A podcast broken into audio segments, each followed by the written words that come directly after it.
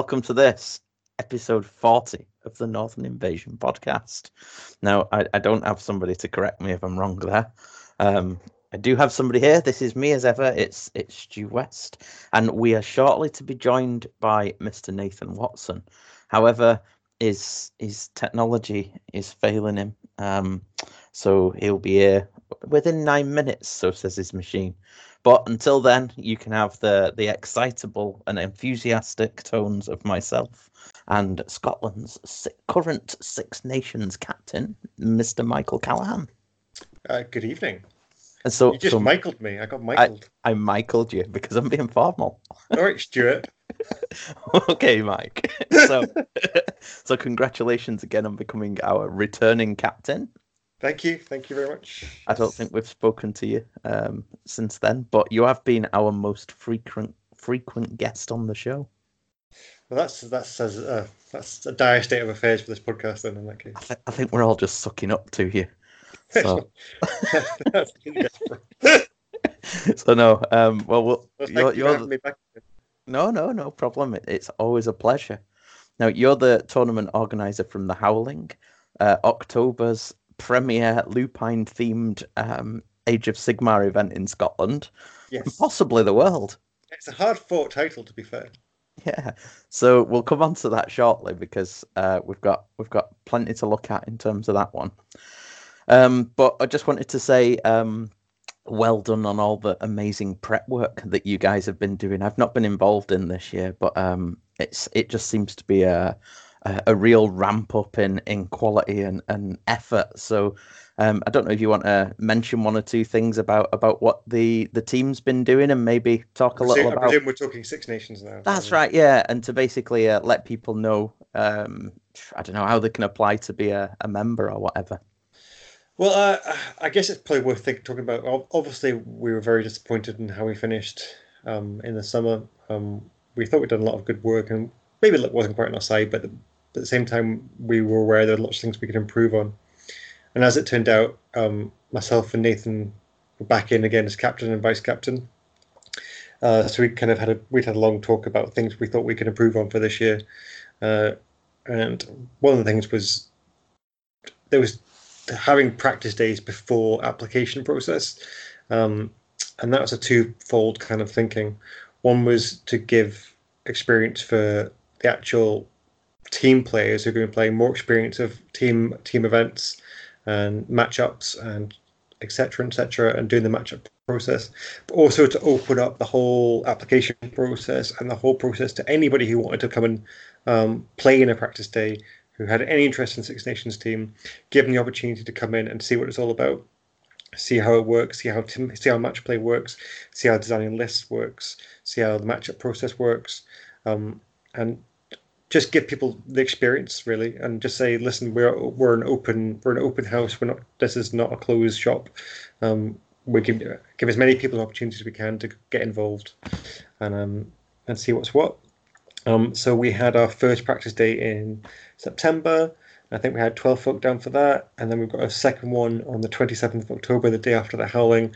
I think currently got 14 folk for that. So um, I think in total it'll be about 20 folk who will come to both the events. So, uh, which I think is really good, given that we'll have a team of eight. Um, even if people who come to the practice days don't, you know, eventually get onto the team, I think hopefully it gives them plenty of experience and knowledge for going forward in future years. Yeah, I think so. I think uh, you're really establishing a cohort for future years, and people are going to be familiar with it, and it won't be won't be quite a bit as big a shock when they do get in there. I mean, Yeah, one thing I it's, it's also Mhm. to make it feel more approachable in case anyone ever thought that as a team we were just the team and no one should no one else could kind of come and talk to us or feel like they could get into the team it's not it's, it wasn't like that last year and that was never how we wanted it to be but so we just wanted to make it super clear that this was for everyone and anyone who wants to get involved can Yeah, and I think one of the most exciting things uh, from the outside looking in at what's happening is uh, it just seems that people are building a, their own style and their own lists, and there's no we're not looking uh, as a as a nation south at what other people are doing and what's performing strongly, particularly down there. We're just sort of like building and shaping lists for for for ourselves that that people are going to be competent and confident with that that are probably going to give people a bit of trouble. Yeah, I mean exactly. That's always useful to have lists that people don't quite expect. But I listen at this at this stage to list wise, it's all a bit of kind of up in the air. Cause until certainly until the FAQ in December comes out, it's hard to kind of really plan on faction and allegiances because you just don't know what's going to happen and how the kind of the kind of power levels are going to shift. So, um, but at this point, it's really good for people to get an idea of the kind of style of lists that are useful in team play. So, um, you talk about. I mean, you had Stephen Ramage talking about um, taking that 120 chain rasp, whatever it was, just as, as a kind of tar pit list. Yeah, that, that's the you know he's he's he's been dead keen getting involved. He came to the first practice day. He's come to the second one as well, so that's great. Um, I guess one of the other big changes that's happened from last year as well. Uh, so we've got a committee, uh, kind of Six Nations committee, of which you are part of, yeah. um, and it's formed of basically anyone who's played Six Nations for Scotland in the past in an Age of Sigmar. Uh, it's just to keep, and we kind of between us, we just vote on how we think things should be done. Uh, just it seems best to have people who've had experience of doing it kind of make decisions like that. And last year, last year, the team was mainly picked by rankings, with a couple of wildcards picked by the captain. And but this year we've we've tried we've changed that a bit. So again, to make it a bit more open and on the understanding that maybe rankings isn't the be all and end all when it comes to team play. There's more factors to consider. So uh, this year we're having an application form and um, it's going to be 50 50 weighting from rankings and application form. So in theory, you know, it, even if you, even if you're not one of the top eight ranked players, you've got a very good chance to be able to get on the team if you can write a good application form that says that makes a really good case for why you think you should be on the team. Um, and that's and we've got myself and Nathan, who's the vice captain, and Scott, who's the coach, and there's Kev Lowe, who's the community selector as well. So there's four of us who'll be independently marking these sheets as well. So just to try and give us as much um, impartiality and objectivity about these things as well. So we're doing really we're doing the best we can to be as fair and as we can to everyone who's get, wants to get involved, while also getting the best team. Yeah, and I think that exactly says it all. There's six places up for grabs really at the moment, and yeah, um, and so so the more people get involved, the more time they're putting at this stage to to seeing how things work and developing the style and working as a team, uh, the more likely they are to to be successful. If not this time, uh, certainly in future years. So, so anyway, it should be commended.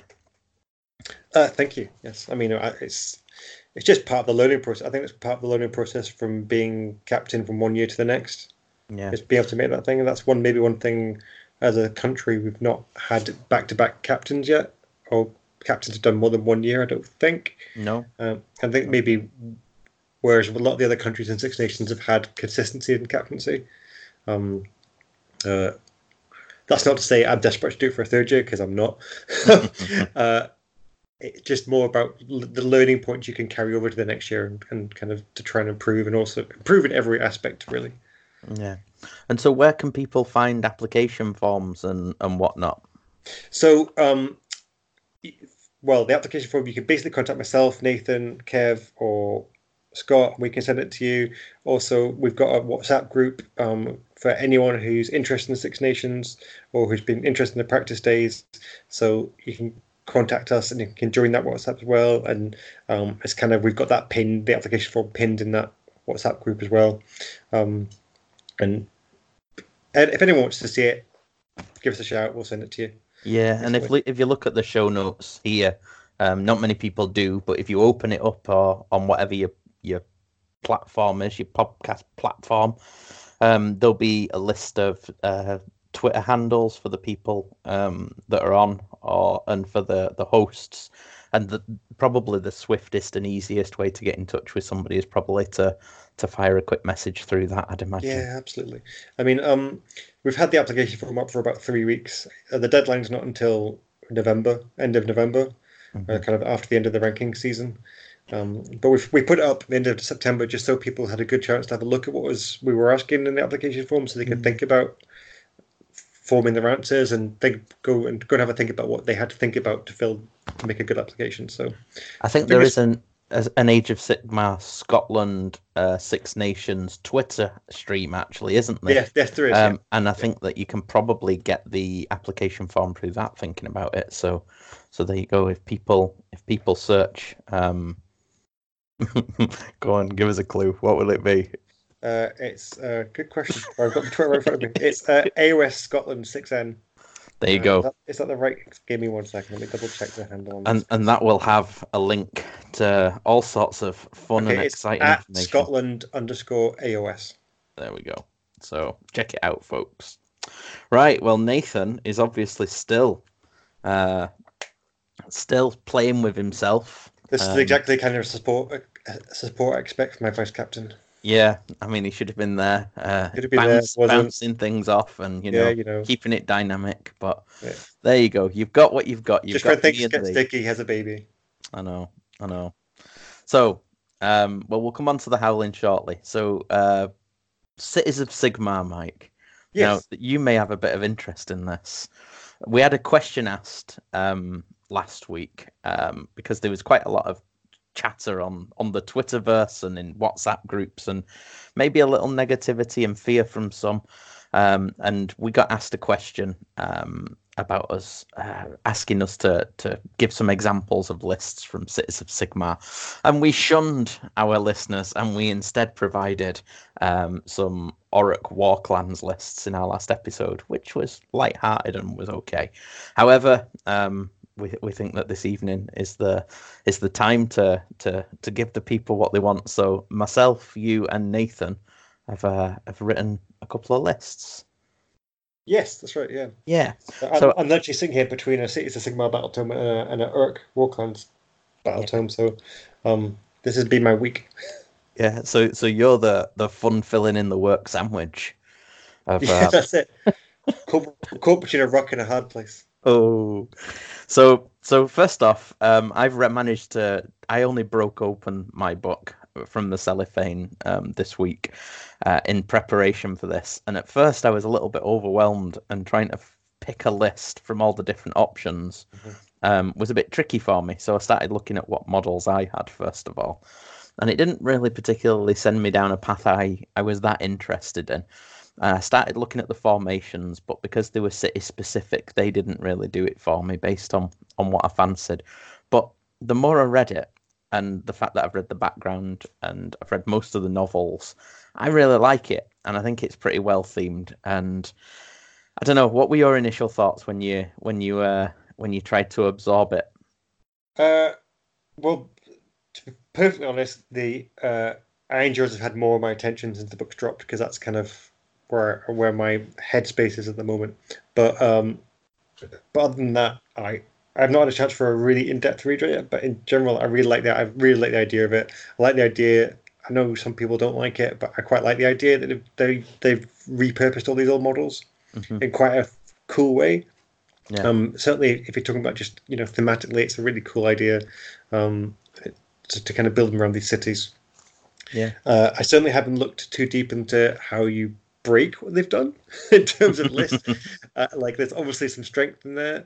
Uh, in there's going to be some strong lists. Obviously, Hallowheart seems to be an early uh, this city of Hallowheart. People are quite excited Yeah. about from a, a, a magical point of view, um, and I think there's some other things that are going to rise up. I think there's, you know, uh, taking aside, you know, tier one lists or whatever people, who- tournament winning lists, whatever people are trying to create.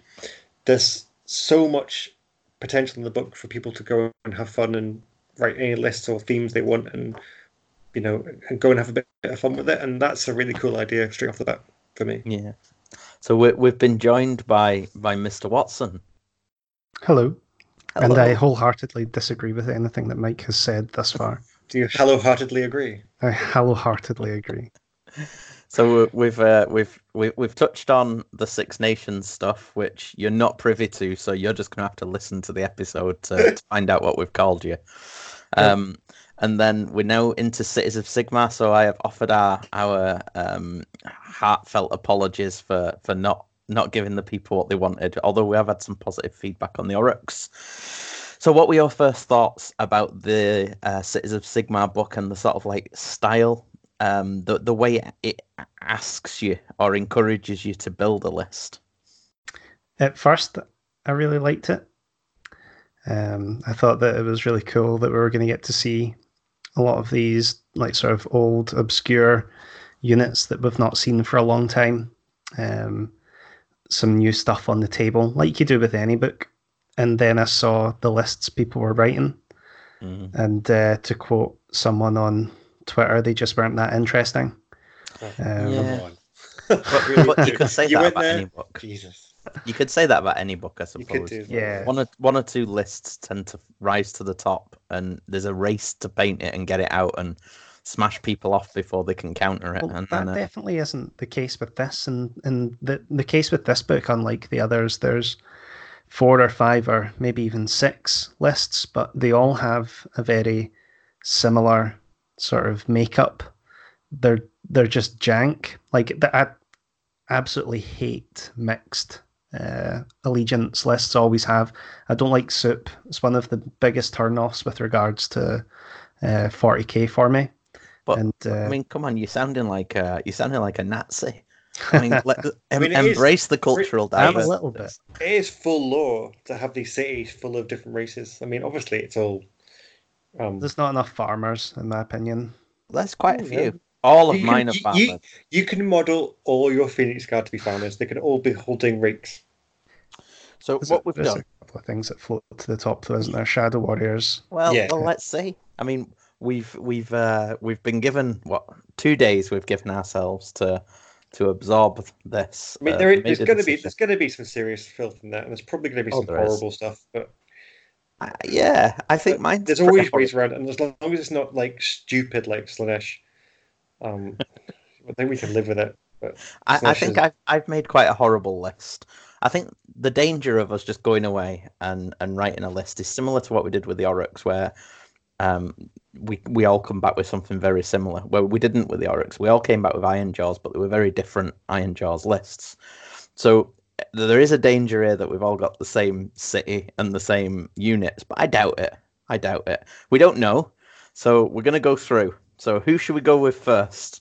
Do we have a, a guests first policy? Or a or a you know?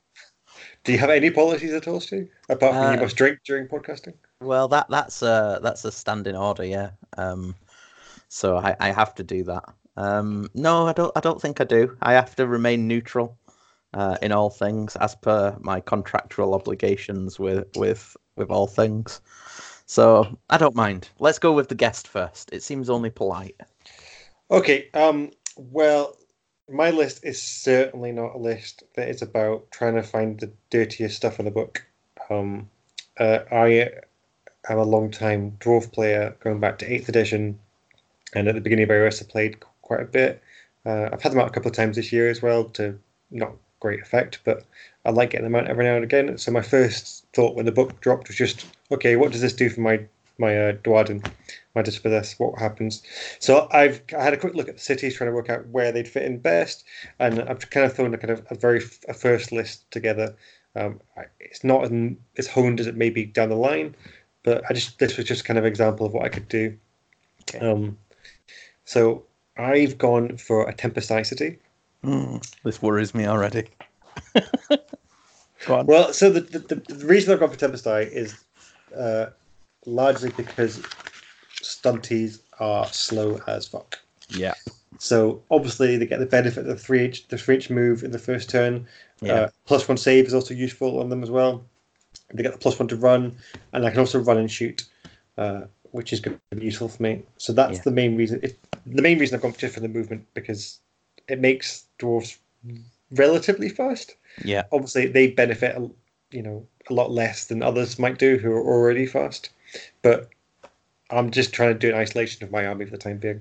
Sounds good. So uh, I've got the Warden King. I've got Hawkeye for re-rolling wound rolls. I think it was um, for Oh, no, shooting. Haw- Hawkeye is plus one to wound. Yeah, sorry, plus one to wound. Yeah. Um, uh, there's no re-rolls anymore, is there? And I've gone for Zephyrite Banner for the re-roll charges. Uh, I've got a Rune Lord, two Rune Lords, one of which is a General's Adjutant, Yes. and I've got a Battle Mage. Uh, I went for a Ghur Battle Mage. Um, just because wild form is great, especially again trying to make it be a bit faster. And I've gone for Aura of Glory as the spell, uh, which I've just closed my book, so now I've forgotten what it does.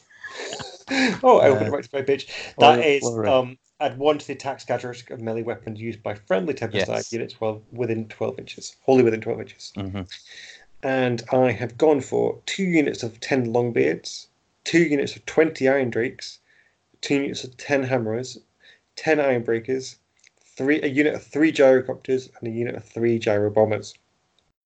Seems a lot. It does. Uh, it seems so. Obviously, one of the big talking points has already been how good Gyrocopters are. Yes. Um, I've, but uh, even in eighth edition, I ran five gyrocopters once in a list. I think at the very first fall of the old world.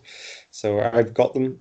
Or I've got. Well, I used to have the old. I've got. I've got rid of my metal ones. But so the idea of having uh, some air support with my stunties was just got me excited again because I used to love doing that. So now. Um, I went for unit of three each to, just to keep it interesting. And I think they both got their strength. So, yeah. So I've ordered. I've ordered four more gyro, four more gyrocopters, gyro bombers. So it's happening. This Yeah. list will be run at some point. Uh, I have no idea how good it is, but uh, it's got some movement. It's got 40 iron drakes to put up some hurt. You can run and shoot them. The gyrocopter and gyro bomber is going to cause some issues. Hammers are way better than they used to be now. They've got mortal wounds. Eh. It makes me happy that I've got a. I can put a decent looking stunty list on the table. Is it any Yeah. good or not? I Don't know, but it's nice to have it. Yeah, it'd be fun to play. I think, won't Yeah. it? Yeah. Okay, well, thank you very much. That's that's good. It's it's suitably different to my list that I can breathe a sigh of relief. What about yourself, uh, Nathan? What what's what's your flavour? Um, I didn't really have time to, to write a list, so I've stolen one from a Oh. chat that I'm in. Uh, Uh, so this one's uh, stolen directly from Gary Percival. Uh, so you can be assured that it's probably got some filth in it. Um, so it's Living City. It's uh, got a Tree Lord Ancient General. It's got that Iron Oak Artisan, which gives like plus one save or something, I think. So it means that you're you've got a really tanky uh, Yeah. general. Uh, Hyper Snare Seeds, which um, it's a realm of life artifact. I believe that's the one that you can use to stop somebody uh, from charging. Like if they're within eight inches and they declare a charge, you can roll a dice and on X plus they they can't charge. yeah. Um, and then it's got a Heralder, a Heralder, a Heralder, a Heralder, a Heralder. That's dirty. Um, three units of ten Longbeards, th- uh, four units of ten Shadow Warriors, and then Scourge Runner Chariot, Scourge Runner Chariot, Scourge Runner Chariot, Scourge Runner Chariot, Scourge Runner Chariot, Scourge Runner Chariot, Scourge Runner Chariot, and then a Maelstrom, two thousand points. Holy. So it's like loads of MSU and a crap ton of mortal wound output from that um, Tree Lord Ancient and Heralders. Uh, things like that shouldn't exist. So it's, it's a got living the, city. It's fine. yeah, so it can uh, teleport. It can shoot and uh, melt away with the Tree Lord Ancient or with the Shadow Warriors. Um, I've also seen a version of it where you take nine raptors as well. Okay, Should- so when you yeah. say it shouldn't exist, what specifically do you think is the problem with it? Uh, just I hate soup. You just shouldn't have access to all this like random stuff. Oh, it's not random. It's just you, you find what's the most efficient in the book, and it's got the most war scrolls out of any book, and then you just spam the crap out of it. Isn't that what any army book is anyway? Just find the most Yeah, efficient. but the thing. problem is, is that it has every unit in the book. Not only did they see fit to put all of the mixed order stuff in the book, they then put all the Stormcast, Stormcast crap in it, all the Sylvaneth crap, all the KO crap. Like I, it's I, just I, ridiculous. I, I, I think it's it, it's not as bad as you think, but you know we'll see. Time will tell, won't it? And that that's not even one of the lists that's been pandered about as being like broken OP, like these Hallowheart magic ones that I don't want to We've not, broadcast. an, F- we've not had an FAQ and stuff yet, Yeah, and I don't think the first think one's going to do the- much, but I think it'll, it'll balance. the proof's always going to be in the pudding. Just seeing what happens on the table and what rises to the top. There's like, I, I, I like I totally understand. There's going to be some. There's when you're putting that much stuff, that many units into a book, and there's always going to be things that are better than other things, and people are always going to spam the most efficient things. It's just working out how good that stuff is when you actually do it, I suppose. It's a it's a good sign of a book for me if you are six months down the line and you're still finding lists. Like it's what I like about the Skaven book. Like you've you're got a constant cycle of there being something new to deal with the current problem. What I dislike about this book is that it's just that turned up to eleven, and half the time it probably won't even look good on the table together because it's just an amalgamation of stuff that was never designed to go together. Uh, I think an amazing hobbyist will be able to make it look good, but I'm a bit of a negative Nancy about it. I'm going to wait and see, as you say, the truth will lie in the pudding, but I'm not impressed with what I've seen so far. Oh, well. Oh, Well- dear. GW, you heard it here first. I know you- you- you've The, impressed. the Your thing is, they post didn't hear it here first. No. Heard it on Twitter three days after the book came out. I, I, I think there's positives here.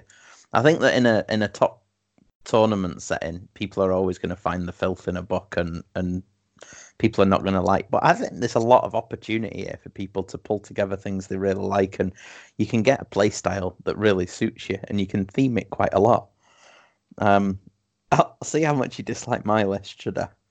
So, so I've gone with a Tempest style list as well, um, which gives you the plus three to move, uh, and plus one to save in turn one. Uh, you get plus one to run. Um, you're allowed to take KO units. Um, one in four uh, can be KO. Um, the command ability allows you to run and shoot, uh, as Mike said. So I've taken a hawk-eyed Aether-Khemist as my general, which gives him the plus one to wound um, for missile attacks. That is uh, for friendly. He's going to have a huge tag on his back, that's on. that guy. well, well, wait till you see what else he's got. Um, so then there's um, so that that he basically is there to give plus one to wound for the missile attacks and to give the plus one attack to his Arkanaut mates. Uh, I've got a free guild general who's his adjutant, which uh, means that on a four plus in your hero phase, you get an extra command ability if they're close to each other. Um, now he gives plus one to hit and wound until the next hero phase for free guild units if they don't move. So that's what he's basically in the list for. I've got a Celestial Hurricanum with Battle Mage for the plus one to hit bubble. Um, I've given him Celestial Visions, uh, which on a six will give a command point. I've given him the Seer Stone Amulet. On a four, he gets a command point. Um, the other things that you can't really uh, ignore is the Storm of Shemtek, which is the 18 inch bubble. You pick, th- well, you roll three dice, uh, you apply the dice to units, sort of thing. And you roll dice, and on a two plus, each dice does D3 mortal wounds. Um, then he's got like Chain Lightning and Comet as well. And then uh, moving on to my troops, I've got the block of 40 Arkanauts with 12 hooks. So that's the 24 inch range when buffed for the 24 shots, threes and twos with uh, Rend 2 and D3 damage each. So being able to run and shoot and plus three to your move, um, you're pretty much killing what you need to kill with them. And then in subsequent turns, if you're not using your, if people get close to you, um, you've got your 12 inch range, 56 shots, threes and threes. It works out at it's only one damage. Then I've got a unit of 20 handgunners, um, which get the plus one to hit and wound from the general. They get plus one to hit from the Hurricanum. They get another plus one to hit if they've not moved. So they're on zeros to hit. Um, so even if you get them with negative twos, um, they're still on a two plus. Um, they they're on twos to wound uh, as well. Rend one, one damage. They can stand and shoot as well. Um, so if they get charged, um, and then it's ones to hit rather than zeros. But anyway, there you go. And then I've got another twenty the same. So that makes the defensive core of my uh, of my army basically the forty Arkanauts with a bit of mobility. The two twenty is of handgunners to to sit on objectives, and if you run towards the gun the gun line, you're going to get shot. I've then got two fives of pistoliers, uh, which get good bonuses if they're stationary, the same as the handgunners do. Uh, but they really do like to be mobile, so they can move and shoot, and then they can charge and shoot when they Has everyone got a gun in your army? Yeah. Um, and then, and then uh, that's the theme. Uh, they're good objective gra- grabbers and flankers. Um, they get plus one to charge, and they get reroll charges. So that's really just to just to go and take under um, under defended objectives or to to clear off I don't know stragglers. Then I've got two fives of heart renders uh, to keep people where I want them.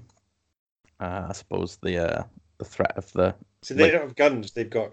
they've got spears. spears, yeah. So that's the problem. That's not thematic. Yeah, no, no, they throw, and they're not going to be on the board until you leave your objective, so it's okay. Um, that threat, like late game of them just dropping out the sky, uh, is pretty awful. So it keeps people pinned where you need them. Then I've got two units of three Aetherwings, um, so that I can snag people up and maximize my shooting phases. I've put shackles and palisade in as well to slow down the enemy and channel them where I want them. And I bought an extra command point, and that's two thousand on the nose. You know that Aetherwings can only block up charges if they've got Vanguard Raptors in there. What can they? They can only block up charges if there's Vanguard, Ra- Vanguard Raptors in the list. Oh, Yeah, they've got to be within a certain range to do Wholly the with- yeah, charge. You've got Ah, to right. finish it fully within 18. well, I, the- I'll swap. I'll swap them for some Gryph-hounds then. Or just drop them for the Soulscream Bridge, and then you can relocate anything in your army 24 inches away and shoot it in the face. Yeah, That's one of the things that uh, you've seen. I've seen banded about everywhere. It's all these uh, city shooting lists where they just I put don't think I everything need hollow to within Gee, so- that would be really good in the bridge. Skaven list, I think. It would be really good in the Skaven list. yeah. I don't think I. I don't think I need it because they've got so much flexibility and range anyway. Um, and I don't want them away from the Aether-Khemist. You can only pick up one thing, can't you? Um, so, but yeah, I think I think Gryph-hounds would be the other option if because I'm likely to get outdropped. So if you put Gryph-hounds spread out on my line, um, and then you all your shooting stuff back from that, if anybody's sitting up, uh, setting up, I don't know by whatever means they want to set up, um, you get the extra the extra shooting as well. So I don't know. There's some options there, and that was just uh, looking at what models I had sitting around and and then sort of complementing it with more guns. So there are options. I, I, I think it'd be it'd be okay to play. I don't know how much I'd enjoy playing against it, but uh, it depends what I was playing, I suppose. So there's some uh, some thoughts for people. Um, I think that there are some some pretty nasty little um, lists I've seen floating around on Twitter with lots of griff. Uh, what they called? What they called? Gryph-chargers. Griff chargers. Those cavalry things. So I mean, there's all different things. Um, like you said, the Hallowheart one, um, the Phoenicium as well. This, we'll see. We'll see how it goes. I think it's better than just having the mixed order book anyway. Uh, It's I think- definitely better than Mixed Allegiance because there's at least some structure to it. yeah. Um, there's we could have maybe done with culling more units. Controversial opinion, but I, I didn't really like the the formations in that the formations are city specific and if you're wanting to reduce your drops and take one you really are having to to play each city in a certain way and um i i didn't none of them actually grabbed me as being the sort of army i wanted to play um but yeah Well, it's a book it's there. I suspect we're going to see quite a few white retinue Hallowheart armies in the future. yeah I think we're going to see loads of cities next year. Loads. well Remember that shooting meta that's been talked about for the last year? I know, I think I we're finally You'll going have to to- it's finally going to arrive.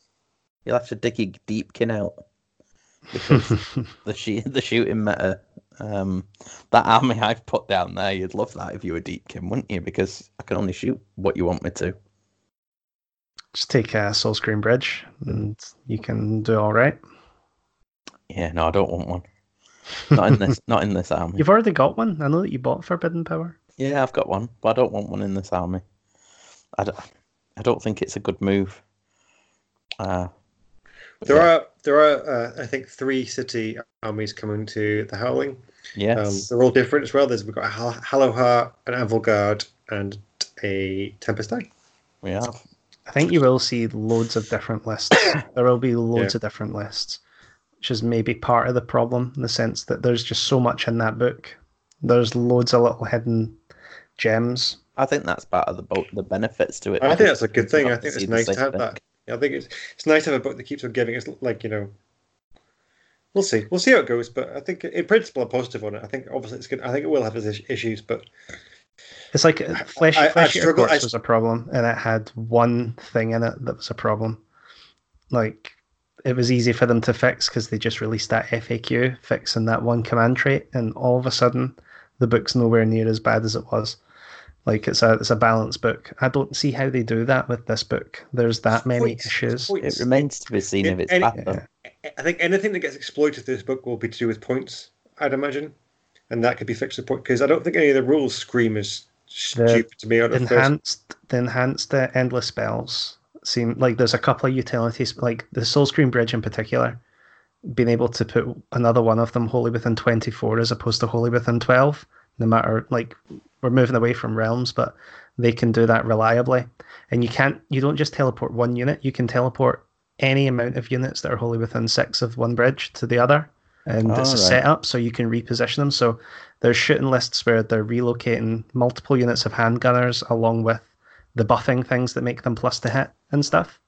Like it's it's insane the amount of uh, firepower you can get with that, and it's wholly within 24, so you can reach anywhere on the table. Um, try to think what other spells are particularly good. Uh, Quicksilver Swords is now always 15 dice um, for 30 points. It's really efficient. You'll see that in almost every single one of the Yeah, I. I mean, I think that if that if that, if that becomes a serious problem, then I think there's no reason for me why TO can't go. Okay, uh, we're not playing realms, and you're not going to get the benefit of that. yeah, so- potentially. Yeah. I think I know there's a a lot of people who don't like comp in tournaments, but I think comp, if it's light and sensible, can make a big difference. In a situation like if if that became a huge problem and you just went, okay, you don't get that benefit, then that's. But we'll see. I think I think you don't. I mean, you can't. You don't comp anything at this point. You know, you need to see. No, you need to see exactly how it goes. There's FAQs to come, and then there's then there's December to come. When any point change? Well, I'm not sure we'll see point changes for them in December, but um, yeah. Well, we'll see, as we say. Time will tell. But there are a lot of options there, and if you're not if you're not all about the competitive side and tournaments and whatnot, there's definitely themes you can build around. Oh, it's, I mean, it's a hobbyist dream. Like, if you've got time, you really want to place time. You, you, you saw what Chris Peach, the Peachy did. I'd love to do that. I'd love his- to do an army like Peaches. It's Yeah. amazing. Um, you know, so we'll see a bunch of stuff. And like, if given given a given more free time, I'd be tempted to do something mad like that. But I just don't have the time anymore. But um, but I can't wait to see what people come up with. Yeah. I'd love to see Michael Hands do it. Like, have you seen his squeaky blinders? Yeah. Like that that guy's amazing at conversions. Like he could he could probably he's probably one of the few guys I know that could really make a mixed living city really look something incredible. That'd be really cool. There's a challenge. Get him Yeah. doing it. Come on, Hans. You're not getting any prizes unless you do it. I tried to get, I, I tried to convince Hans to be a painting judge at the Howling. But he was like, "Nah, I want I want to win again." It's a bad egg. No, nobody's like- gonna vote. Nobody's going to vote for that, Hans. No, That sort of like, I was like, "You've already got you've already got one horn." But uh, if he wins another one, we're gonna have to call him Mikey Two Horns from now on. Oh, super hands. Two horns. okay, so the howling. Um, do you want to talk us quickly through the pack before we um? And you've mentioned a little bit about your uh, subtle comp there or whatever, or choices you've made. Do you want to talk people through it before we look at the lists? Uh, yeah, okay. Um, so it's just Howling's a one day taking place uh 26th of October. I think it's the third time it's taken place. Um, just always it's we've got 42 people coming, which is awesome. It's just always been a kind of uh, a cool one day to finish the kind of near the end of the tournament calendar. Excuse me. And they're trying to have some really cool prizes for people to take away. Like Andy got a really um, Andy Curry won a massive wolf hammer last year. Um, I think Nathan won quite a cool prize for being the most kill points. That was cool. I got Best Neferata's dagger. Yeah. Yeah.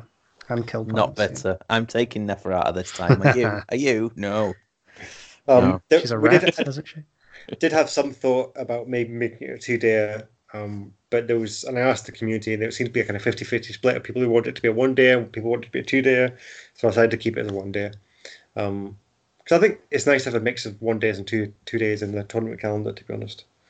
Um, so uh, I also decided when thinking about how we, I was going to approach this year, I decided to go realm free. So um, we're not playing any games in the realms and no realm artifacts. Um, uh, the in terms of not playing games in the realms, that was kind of came from the fact that uh, most of our tournaments have always been in realms, uh, and I think it's good to have a mix. So I decided not to do it in realms. I'm also feel it can lead to a bit of bloat, and we've had an issue with timekeeping on some games across the whole tournament scene and community in the UK and across the world. So, let's get rid of it for a, a tournament, see how it goes. And just for a bit different, I decided to get rid of realm artifacts as well. Um, now, this might be a little bit harsh on people who don't have relative new battle tomes, but it, I also Sodom. it's also an opportunity to see artifacts and battle tomes that you will be weren't seeing and give people Yes. a chance to say something differently. I've um, taken Morbheg's claw, Mike. what does that do? See, I have no idea what that does. Nobody knows. It's brilliant, and I've never taken it before because there's other options. I know that's So- the thing. That's the, I like the fact that by taking away realm artifacts, you're giving people permission to take things they always kind of wanted to take, but there was always maybe something better in realm artifacts. Yeah. So um, it's quite nice. So we'll see. It, but but again, it's just trying to give a different flavor for a tournament. Going okay, this time you don't get realm artifacts, so you can do a slightly different list. Good. It makes Arkhan the black, by the way. It makes him plus five to cast. That, that's what it does. it's So what, does it, what does it actually do? it gives you plus two to cast to everybody within range. So so my my Cairn Wraith is my claw caddy, and so he just ins- he starts inscribing vile sigils to, to uh, in the ground. So long as he doesn't move, um, everybody everybody gets plus two to cast. So Would you have taken this list? This if if you were allowed realm artifacts, how No. different would your list be? Do you think? Uh, well, the list would be the same. Um, but yeah, and the thing the the thing is, I'm going to another tournament the day after, and because I'm taking it to this tournament, I've taken it to that one as well. I thought, sod it, I'll just I'll do Yeah. that. So no, it's I wouldn't have done it. And the thing is, I've wanted to for ages because plus two to cast is pretty strong, and plus two to cast with Arkhan in your list is is really strong. So why not, eh? Yeah, well, that's it. Why not? We'll see. I mean, it, it'll be interesting to see how it pans out. Again, it's just uh, for variety, re- really. Um, so that was kind of the headline thing in terms of the, the, how the tournament was going to be run. Um, I have done so for a scoring system. We've gone for a kind of twenty nil system. Um, now I've based it very much on how the Six Nation was scored this year, uh, which I thought was really nicely done. Um, so what it is, you get points for uh, wins and losses, but it's also secondaries to kind of top up your points. This means it gives, um, even if you're in a bad matchup, you've still got opportunities to get farm as many points out of the game as you can. Uh, it just and it keeps gives people something to play for, keeps people interested, and it adds another skill level to people who, if you want to do well, you've got to be able to do these secondaries as well. Um, so uh, there's a total. Of, you can get a total of twenty points. Um, a major win's worth 14 points, minor win 10 points, draw 7 points, minor loss 4 points, major loss 0 points. Um, you score 1 point if you've killed uh, 1,000 points of your opponent's army, and you score 1 point if you do not lose 1,000 points of your army. Uh, and you score 1 point for each of your hidden agendas scored. Uh, so you try and do two hidden agendas, and you score 1 point for each hidden agenda you of your opponent you prevented. So there's a possible six points from secondaries. So And and the hidden hidden agendas are taken from all eighteen, aren't they? yes, Um, and do is it the fact that you select? How how does the selection work? Because I remember it was slightly different to the book. so players you select two agendas per game after setup is complete, but before you start the game, and both players place their agendas. Well, if you've got cards, you place them face down in front of you, or you don't reveal what it, you what you're doing to your opponent at that point. And once you both pick them, you you reveal your agendas to your opponent, and then so you both know what the other person's hidden agenda is while the game takes place. Yeah. So you know you can actively try to stop theirs, or um, or you can try and kind of counterplay how they might stop you uh, achieving your hidden agenda. Mhm. Um, and you can only use each hidden agenda once during the event. Yeah. So you'll use it because it's a three-game tournament. You're only going to use six of them out of the eighteen. Um, so it's, that's less important in this situation. But um, but yeah, I mean, we haven't used hidden agendas too much in our tournaments for Scotland. No. Um, there is a kind of a train of thought thinking it might be good to put offer up three hidden agendas to your opponent, and they can choose to take one away. So because you sometimes get situations where it's very difficult to stop your opponent completing the hidden agenda. Um, but I decided not to do that in this case, just because I'll just try and keep it simple for the time being. Um, I know you had one hidden agenda, I think each at Northern Invasion was it? Yeah, yeah. Um, so that's what I've done this time. So again, we'll see how it works. So I just think it adds a little bit of a kind of depth to to the game and the scoring thing is also um, it alleviates the need for um, tiebreakers as well further on down the line because you're more likely to have a variety of scores. Yeah, you're not likely to have more than one person or even oh, maybe one or two people on on 60 points at the end. Yeah. Yeah. Um, so, um, it's so difficult to full uh, to get your full maximum points. Yeah. Um, everything else is pretty standard. Uh, the only thing I decided to do, which I know you guys have talked about previously, is um, in terms of timekeeping. Um, I've just said that failure to complete all five turns or complete your game, at least two of, of your three games, will result in a 10 point dedu- reduction to your score. Yeah. So there's two hours and 45 minutes per round. Uh, I think that's plenty of time to complete a game. Uh, and this is to incentivize people to make sure they do complete their games. Um, we all know why it's good to complete your game and to give you both a real game. So I just wanted to make sure um, people understood that and what would happen if they don't. Yeah, no, I think that's good. It's a it's a nice nice touch, and we'll see if it works. Yeah, I've said two of your three games because I think it's understandable if one game in a tournament doesn't quite get complete, one of your games for any reason at all. But if two of your three games it's happening, then there's a bit of a pattern there, and yeah, and it's all within your power. You can hope you can prevent it. So um, yeah, no, it's fair. Yeah. Okay, so the lists are submitted. The lists are open now. You can people can view them on TTTO. Search the Howling, Full Moon Fever. Um, what what were your guys' views in the pack? The view the pack anyway. I like it. Um, to be honest, um, I don't tend to read the pack until last minute because uh, a surprise. because I'm lucky if I know what my army does, let alone you, you what I'm supposed to be doing. But no, I I'm still yeah, I mean, we know what the missions are now, don't we? Well, people yes. who've, who've been aware know. I should have probably mentioned that. So, uh, we I randomly drew the missions.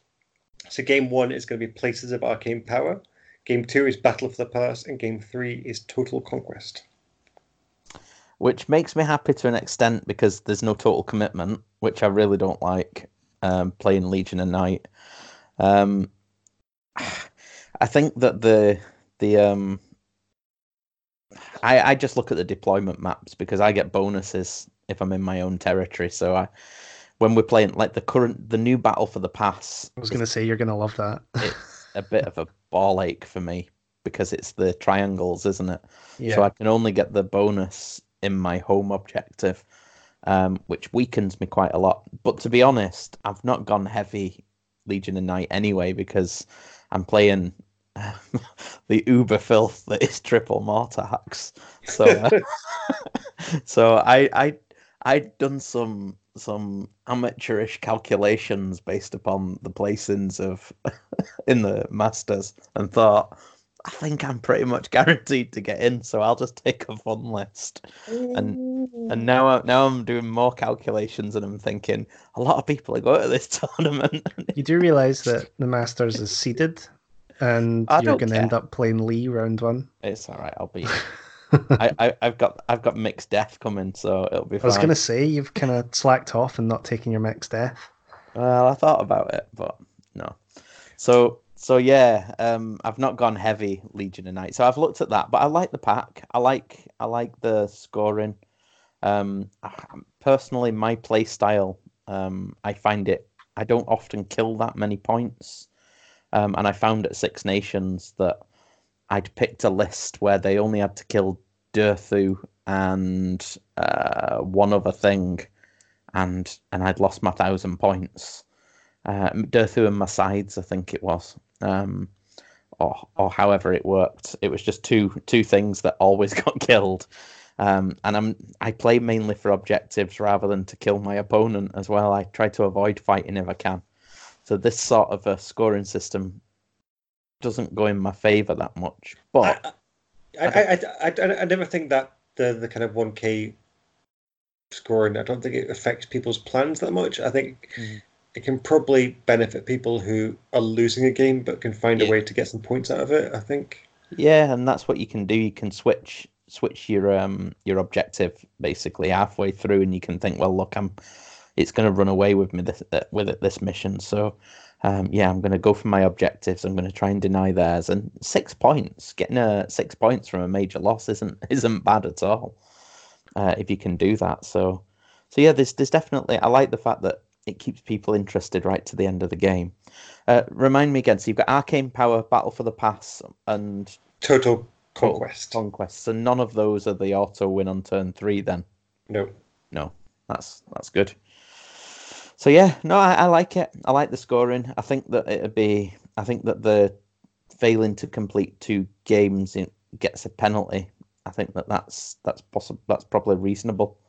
Um, I hope that this time next month we're not we're not the big talking point isn't a penalty that's changed something. But uh, yeah, I think. Well, I mean, there'll be no excuse if they do. There is No. because it's it's, in, it's it's written in the pack, so they know what to do. They know what they don't need, to, what they need not to do. So I'd have been harsher, to be honest. The game that got everybody talking about it was the last game of an event, and my understanding was that their other games at that event had been finished within time. So sometimes it's bad enough just doing it once. Um, just shouldn't yeah, do but it the thing at is, but then at that point, it's also in the pack that if they can't decide, it's up to the TO to decide how Yeah. it ends. Yep. So you might just say, "Well, that's a draw then," and neither you can Mhm. win the tournament or whatever happens. yeah. Especially if you can't get past turn two. Um, I like it, and I like the change about the artifacts and realms as well. Honestly, I, I've wanted to take this claw for ages, and I've not taken it because I've not had Arkhan in my list. Because why would you have Arkhan in a Legion of Night mm. list? But now, because I'm going triple Mortarch, I get to take the claw and have Arcan. It's it's a list I never would have played if it weren't for this. So so yeah, I'm uh, happy. I, I mean, don't get me wrong. I think there's probably, if you're doing a truly competitive tournament, there's probably ways you could be a bit more cutting edge, especially in the timekeeping kind of stuff. But one day tournaments are never going to be the most competitive things in the world because it No. Comes down to draw and luck. And uh, so it's trying, I'm trying to keep the balance of uh, having a fun day of gaming for everyone, but also have a bit of competitiveness going on. If it was a two day tournament, maybe I'd approach things slightly differently. But hopefully, there's enough going on for this to. And people, people should be clear.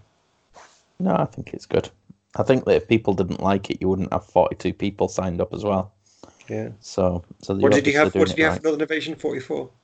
Uh, uh, this year. Yeah. Yeah, I think so. I think the most I ever had was 46. I'm not sure though. I'll have to look back over my spreadsheets. Um, it might have been, yeah, 44. Well, it's good. It's good. It's good to cross the 40 mark again. Well, we'll Definitely, see. yeah, We'll, we'll yeah. see what happens when come come Saturday. How many players actually show up? But um, Yeah, well, no, I think if we've got to this stage and you're not getting people bowing out at this point, it's it's a good position to be in. yeah, we I think we ended up at 38 last year. I think we had. to, I think we actually sold 44 tickets, but we ended up at 38. I'm waiting for the draw before deciding if I'm going to bow out or not. Uh, uh, Yeah, you've got Yeah. no choice. it's when you find out I'm going to smash you up. exactly. Nobody can recover from a loss to triple Mortarch. Like I've said, I've already said to people that if I don't get a win this weekend, uh, next weekend with these triple Mortarchs, I'm going to buy Lady Olynder and take her to the Masters. I think you should just shave your. You your might head. not qualify for the Masters if you don't win any games. That'd be hilarious if you Oh, ended it up would. finishing 21st. Ah, I know. Ah, well, I could do with a year off. It's fine. It's fine. I'm doing it on purpose. Right. Okay, then. So the lists. Um, I've taken the I'm good cop, so I'm going to quickly go through, uh, give some honourable mentions, and uh, quickly touch on uh, my five best themed lists. Then um, Nathan is going to look at the the the more tuned and, and filthy lists to sort of like pick out a couple of those. And then Mike's going to give us his TO's predictions on who's going to win what. Uh, and then after that, we're very excited because we're going to actually find out who's playing who. And we're going to have a draw, aren't we? Are we? Allegedly so. Who said that? yeah. Yay. Right. So me, I'm going to go through this quickly um, because I've not got much to say on them. I don't want to drill into it too deep. I'm just going to tell you what's good Okay. in my view.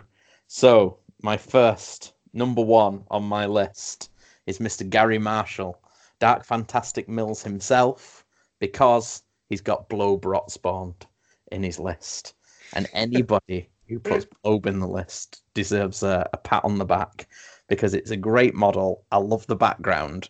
It's not the best in terms of rules. You don't see it very often, but it's great. So Gary, Gary's Gary's Nurgle army is really pretty as well. it is. It's very nice looking. So Gary Gary gets a big a big thumbs up for for taking Bloab. Uh, secondly, um, we've got Graham Davidson with lots of vampires and blood knights. I think that being Legion of Blood um, pushes pushes that list up, and he's he's taking good advantage of it. So I think the bloodlight knights and the vampires will do all right, and I think he'll he'll be getting more used to that list now. He's he's had it for a couple of events. Uh, after that, I've got Ian Ian Hunter. Um, he's shunned the, the the war herd now that they've got themselves a, a buck, and he's he's pushed them to the one side, and he's gone. He's back with us again with Archaon and the Varangard. So uh, minimal models. He's just going to push big stuff around, roll dice, and laugh hysterically at people maniacally as he chops them up. Um, he's not got many bodies. Uh, so looking at the mission, Sixteen models, isn't it? yeah, and only one hero. So places of arcane power is going to be pretty tricky I because mean, if you could, if you only have one hero, he's not a bad hero to have, though, is he? he isn't. But to be honest, if your opponent's got three, maths is against you, really, isn't it? Seeing as though Archaon, the guy who kills stuff, has got to sit on one of the objectives. So we'll see. Um, next after that, uh, Charmers. He's got a rogue idol, and I've not seen a rogue, rogue idol for a long time. Yeah, it just got a new scroll. It quite cool. did. It I'm did. thinking- I'm thinking about picking up one myself when I can. Yeah, I'd quite like one. Um, then we've got, and now I, I'm torn here because he's a dirty bastard. Um, it's John Craig. His flagellants have found a new home in Hallowheart. Um, and, and he's been given a few pats on the back for taking the uh, the the the the Sigmarite zealots or whatever the bloody are. Um, but looking at it now, and he, he's he's definitely making some soup there. So he's he's picking up stuff to make that pretty filthy. So uh, we'll see how that gets on. It. He gets That- one just for the. I, I think that list could do very well. I do, I do, and I think in in three games, depending on the draw, I think he's going to do some damage. He's I think it, I think it could maybe it might be susceptible. Well, I mean, it's a four drop, so he's got that going in his favor. But I think a lot of things, if things get across the table and hit him before he starts casting spells, he'll be might have a little bit of bother. But Yeah, he's. I think he's. He's going to do all right. I think there's that many on a one-day event. I think. I think the odds are in his favour. And then I've got a couple of quick honourable mentions. Uh, Martin Swaffield for Gotrex and the Waves. Uh, then- that list is actually quite scary. it is. Um, I'm giving it. I'm giving it an honourable mention just because of the name and um, yeah, to see Gotrek on the board will be good. Uh, Ross Joyce for his four bloodthirsters um, and not a lot else, and then Sean uh, Sean McKechnie for his massive dragon. So there are my apologies for um, not going into the the details of how they work and whatnot. Um, I'm just going from the theme and what models are like. There are a lot of good lists there. You'd have to understand it before you could talk about it too. That's Ex- the problem. Exactly. So that's my excuse right from the beginning. Um, I'm not reading all those all those army books. But there you go. So that's Uh, me. that's your that's your Scottish ETC captain, everyone. Yes. Well, that's that's why it's uh that's why I'm not in the Six Nations team. so we're going to hand over to the Six Nations vice captain now. Um, I have one job when I go to the Six Nations. I only have to learn one army. I don't have to learn them all. So so I'm going to hand over to to the vice captain and uh, of of our uh, Six Nations team, the bordering on professional player. Is is is beyond semi-professional now, surely. So so I've he's not gonna, made one bit of coin yet. I'm No. Nowhere sure near did a game for the last two semi-professional. I haven't. I've no, I've played. I've played two games. you should just sell some of your uh, some of your trophies. Yeah. nah, I'd sell myself before I sell the trophies. Uh, so anyway, uh, you've been having a look at them in terms of actual power levels and synergies and whatnot, surely. So so what are your what are your highlights? So it goes without saying that you could literally put the roster up on the wall and throw darts at it and land on a competitive list. Because while there's a couple of bits and pieces that you could tweak to make them stronger, I would say about 50% of the field or more has uh, some real strength in it. Like, um, so last year's winner, Andy Curry, he's still got the 30 Hearthguard block, but he's also got Gotrek in it. Um, I've played a version of this. In fact, I think I played this exact list. Um, it was the first game I had after the the baby was born against Matt Rennie, and it is a lot weaker than the the traditional version, but it's still in it's still terrifying having that 30 block and Gotrek that is really, really hard to shift. Um, and it's going to be incredibly good in game one because of the, the fact it's a hero mission. Can I just Um, say, like, just let's isolate this a second. Imagine being at the beginning of this year and saying, "Well, by the time we get to the hell, like, people have got Drake in the list." I know, I know. it's uh, it's really quite cool. I believe the prairie's taken Emberstorm. I don't know. I think it's running charge. He's only got one priest, so he can only take one prayer. But I think he's got the running charge prayer to give yeah, him a bit of, surprised if he hasn't, because bit of speed. It's so important for that army, in my opinion. Yeah. And then he's got the Nulcidian icon to try and deny the the sort of spells on stuff. But yeah, you just like I, I think when I played Matt, he rolled nothing but fives and sixes for his turn one runs and just ran into the middle of the table. So like you just uh, it's really hard to deal with. So I think he's going to do well. Yeah, Andy, Um, Andy's always. You know, Andy yeah, he knows been what a- he's played. He, I think he's played quite a few games with it as well. I think he got a few games round at Scots over the last few months. I Yeah, think I've, he was. I've, I've, I've played his first players a couple of times, and he, he took him to Cry Havoc as well, didn't he? Mhm. Liam Um, at Havoc, I think, with him. So he did oh well. yeah, he did. Yeah, I think he finished fourth at Cry Havoc, even though his army wasn't painted. So right. um, Uh, I'm knows, gonna knows what he's doing. I'm gonna accuse the next person of potentially stealing a list, but I'm not Mhm. 100 percent sure. I know it's really really close to the list I'm thinking about, but Craig Graham Sylvaneth, it looks really close to Laurie Huggett Wild's Dreadwood. Um, the That's what night, Laurie's. That's what Laurie's lists are for, you know. yeah, he just steals. He just makes lists that people steal, Yeah. and then they become their Has, list. has, has he got the nine and a six of sides? Nine sides and six swords, That's which it. is uh, what uh, Laurie ran, I'm sure. Um, and then he's got the Dreadwood with outcasts as well. Yeah. Uh, 30 dryads. I don't, I don't know if it's exactly the same, but I think the guts of it are pretty similar. And Laurie's been doing really well with it. Um, I believe I- it's relatively low drops, really aggressive. You can like teleport a unit nine away and um, get benefits to charge. I think. I don't know. I'm not sure what Dreadwood does exactly. I just know that it no, allows Dread, do okay. Dreadwood is just um, re-roll ones to wound for Spite Revenants. I think Oh, I, reroll Isn't that once, outca- That's outcasts. Oh, that's the- outcast. Oh yeah, so you get It's um, like your sorry, gnarl root and stuff. I think. get- I, I think. for I a think command Adam point. Martin, You get you get the you get a, a teleport. You Hmm. don't need to be through a wood, and you just drop it nine inches away. Yeah.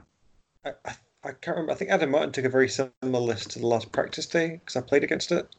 And I was Right, okay. absolutely terrified of it 'cause I was just like, It's hard to Um, deploy against. Not only have they got their woods that they can teleport through, but just like I, I think I made the hell, like he suggestion had bows with actually. Adam Martin, sorry, apologies. I'm um, just looking at Dreadwood now. So it's a command ability. Yeah, it is. Uh, remove the unit and set them up nine away. Mhm. Uh, Paragon of Terror, reroll successful battle shot test for units spotted within six of the general, and then subtract one from wound rolls for attacks made with melee weapons. That's, that's kind of. That's crud. just against his his arch revenant. But isn't it? isn't there artifacts in that army that allow you to get bonuses to charge? I could be wrong. No, Or is that- Warsing, Warsinger is Wars- the is the Oh, he command doesn't have that. trait. He doesn't But have the that. re- but the revenant gives you reroll charges, doesn't he? Or plus one to charge. Well, I can't remember. The Revenant, no, the Revenant, um, he gives an extra attack to Kurnoth Hunters. It's unusual to see people go balls deep on a nine inch charge, so I don't know if there's something there. I'll need to look Well, at he's, it. a he's got the he's got the Swarm that gives you bonuses to charge. ah, right, spell. okay, the swarm. So right, he's there you got go. that in there, and then I've not got it open, but I re- I noticed he had he had uh yeah, so he's that's So a seven, isn't it? And the Jewel of Withering. No, the Jewel of Withering is isn't. But I've not got my thing with me, but yeah, he's um it, the the. The four the I think. give you I plus. drop. I, I mean, it'll do all right, definitely. I think Yeah, a, a six and a well nine. And what spells has he got? Has he got the healing spell? So he Yeah, he's got his- regrowth. He's got um, Throne of Vines, and he, in fact, that's it. He's Yeah. got two branch wraiths and an arch revenant. Yeah. But it's uh, it's 140 wins in a, a, um, a Sylvaneth army. It's it's going to be good. quite high, yeah. Another mention is David Jack. I played against this list. Oh, I uh, did. a couple of weeks ago. ripped me apart.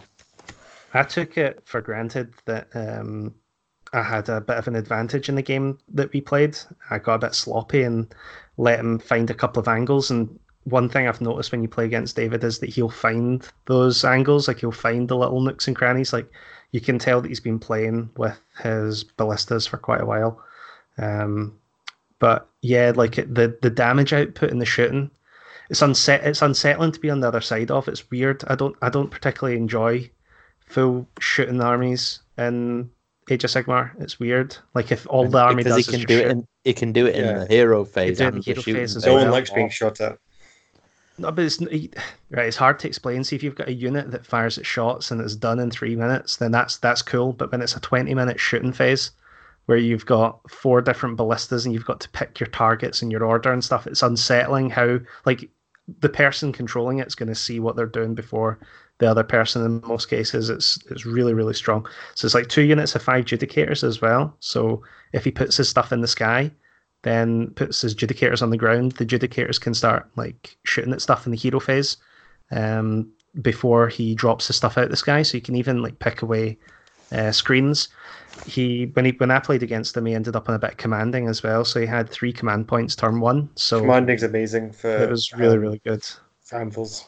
Yeah, so that's gonna that's gonna do well. It's your standard sort of anvils setup with the nine raptors, but then he's cut corners where you would normally take evocators or some sort of combat unit and take him four ballistas. Yeah, this is So I, I helped. I'm partially responsible for this list.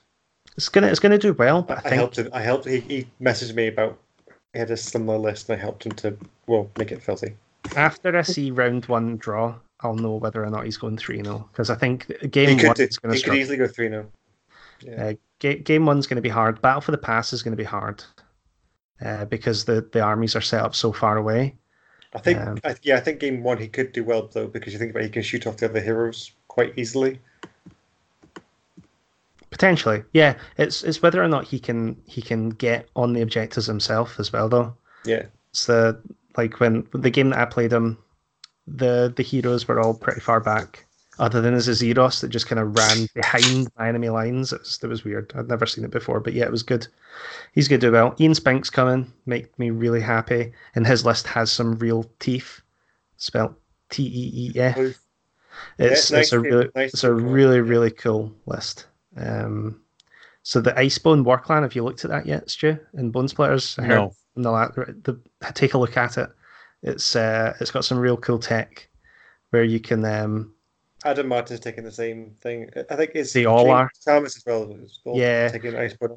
I think it's the one that kind of leaps out at you the most. I think that if you're picking up Bonesplitterz and you're just looking for a well-rounded um, allegiance to go, then the that one gives you the the sort of most choice right off the bat because you're not forced into taking a specific command trait as well because it's um, an Icebone Maniak Weirdnob general must have this command trait. So if you don't make a Maniak Weirdnob your general, you can take any of the generic ones, which is really cool. Um, but the the cool sort of tech that it's got in it is a command ability called Freeze and Run. So uh, you can use this command ability at the end of a combat phase. If you do so, pick one friendly Icebone Boar Boys unit that's within three inches of an enemy unit and wholly within 18 of the Icebone hero. that Icebone Boar Boys unit can retreat in addition until your next charge phase. Subtract two from charge rolls for enemy units that were within three of the Icebone Boar Boys before it retreated. So you can like charge stuff and then retreat out of combat and kind of pin them back. And those boar boys have the potential to be moving like 20 something inches, I think. Like, I think you double their movement and they move. Yeah. Did they move 12 now? So Oh. if you double their move with the spell, it's a 24 inch move. If you cast it on a double, it's a 36 inch move. So you can like go from one end of the table, charge a unit, and then retreat to the other end of the table. I It's think insane. I, I've not. I've got obviously I've got the Warclans book because I'm an Android player, but I haven't really looked too deeply at the Bone Splitter stuff yet. But what's maybe disappointing for me, I think, is that all three of the lists coming are all uh, the Icebone. The whereas other ones are really good. There should be it because because in certainly from Android's point of view, it's actually quite difficult to decide if you're going to take a war clan or not straight away. And there's definitely even though I, Icebone's just the most apparent because its normal ability is any sixes to wound cause rend, and the army does lack rend. So right, I think the I, I think that that's- the ability to allow you to choose any command trait you want as well is is good as well. yeah. Yeah. but like Drakkfoot has nothing can have ethereal against Drakkfoot, yeah, that's and great. um, you don't get your after saves against them as well. Uh, shut down the magic. You get to add plus one to unbinding rolls for a unit with twenty or more models. Like you can like use your units to dispel spells. Dra- and I mean, spells. there's going to be a really good uh, team list in Drakkfoot. I would have Oh yeah, and even Bonegrinz. I think a smart player can do some cool stuff with Bonegrinz as well. Because if you're with, if any enemy models are within twelve inches of a Bonegrinz unit, they have to charge them. So you you don't get the choice. If you go within twelve inches, you have to charge that unit. Yeah, I'm, I'm disappointed that there's not more androids. There's only Johnny coming because we've had so many androids players in the Scottish scene before. It seems a bit of a shame because I'm really keen to see how the new books. They'll new be book, back. Yeah, I'm keen to see the new book work, how it does from my androids and Bonesplitterz point of view, and obviously Big Waaagh. I've only got two other lists I wanted to to point out. Liam's list's unchanged, um, but it's seriously good. Slaughter Troupe, uh, sixty Sisters of Slaughter. It's really good. Um, and then this one I wanted to pick because I'm going to have a word with him on ne- uh, next Saturday. Um, I don't think it's particularly strong. I just think that it's insane.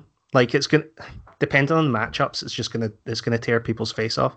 But it's um, an arch warlock, a grey seer. That's it for heroes and a Skaven army. Stupid. It's so daft. Uh, three units of 20 clan rats, 40 monks, 40 monks, nine storm fiends. Right? So the nine storm fiends and the 40 monks is great. What a combo. Who'd, who'd think of that? Nothing, nobody but a genius. Uh, but only taking two heroes in an army where like the, the you build the list with two warlocks because you need that redundancy because the storm fiends do jack without them. Um, but it's still going to tear the face off of some people. Like that's a scary amount of damage in a list. So whose list's that's that? my pick. That's Phil McGuinness. Sorry. Uh, okay. Yeah, so we had. our. can I remember the stats? So the six Skaven players coming. God. there was something like 300 clan rats, storm fiends. 26 storm fiends. Or was it 36 even? There was less. There was less cl- uh, clan rats than monks, I think, Let me just because everybody that took clan rats took units of twenty. give me two ticks. I'll find the actual uh, stats. For, I'm uh, gonna go out on a limb and say it was 280 clan rats and 360 plague monks and 26 storm fiends. If I'm right, I get a If you- cookie. Yeah, and if no, you're wrong, you get you give us a 360, pound. 360 clan rats, Right. 280 plague monks, Ah, 33 right. storm fiends. 33 storm fiends. Yeah. but there was also six Stormcast players, but with wildly different lists. But there were 60 Liberators and 60 Judicators.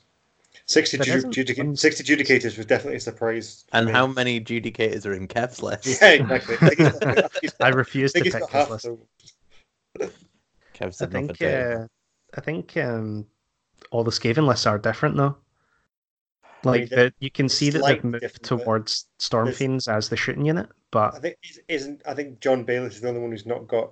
he's not like a shooting unit other than nine or Thank. six. Yeah. Um, there was a lot of Storm Fiends kicking around. They're all slightly different, but they've all got the same. They're all built under the same understanding. Yeah, so some of them don't have the soulscream bridge. Some of them do. Uh, some of them have monks with the storm fiends. Some of them don't. Uh, some of them when, have. when Arkhan dispels it. Get but that. it's not- get it's that. not. But then he's in range to then gets face shot off by wind launchers. Daka, daka, daka. Oh, my, my arm is just going to fall apart. The, the, it's no fun playing against these bloody rats. Anybody who takes rats is a bad man. If I play And you, dis- I'm just shooting Neferat in the face. Term. I've, I've already decided I'm not I'm going not- to win I'm- games. I'm... going to get that kill point. No, Thing. I'm, I'm just not going to bring any of my things on. I have to start the board with everything off. And I'll just Good. sit there Good. and I'll refuse to roll the dice. And then Good. after after the that's only game one. I have to, it has to go two games before I get a penalty. So it's a draw game one. I'll play with a dice app and refuse to roll a dice. So uh, what I think is worth talking about is that obviously we had six Skaven and there's a lot. There's 33 Stormfiends, and I think a lot of people have taken their Stormfiends because they're worried about Slaanesh. There's only one Slaanesh Slaanesh player. player. Yeah. Yeah. Which Well, is that's a the bit Or- the Orkney meta defining the Scottish scene yet. Yeah, so, so it's bad just bring his. Yeah. But given Fifty that- percent of Orcadians attending are uh, are, are taking Slaanesh. So, that, so it's gonna be that's gonna be really. I mean, obviously, I think Lee is decided that he's going to give someone else a chance. and He's taken a. a He can't be caught. He can't be Yeah, caught. it's No, he He's- can't. He's already won the get caught. Premiership. He's already won the Premiership. He's going for the Champions League, and now he's just he's just putting out the kits. He's going with he's going with the B team and letting Do you know what? If he gets drawn Lee against Adam. I I've got like I. I, I had a four 0 record against him last season. He's not he's not beaten me for over two for like three years. So He's still the most winningest player in Age of Sigmar. He's Still still the the what? Age of winning Sigmar. list. He's the most winningest player. I worked at, at work Win- today. He's actually won the most tournaments in Winning Scottish Age of Sigmar. windiest. Winning it both. Hundred. well, you you're a close second. I, th- I think you guys are tied. So where is he in the UK rankings, and why is he not at the top? He doesn't leave Scotland. I think he's got. I think he's on a register or something. Like, uh, he, he doesn't play in any of those tournaments.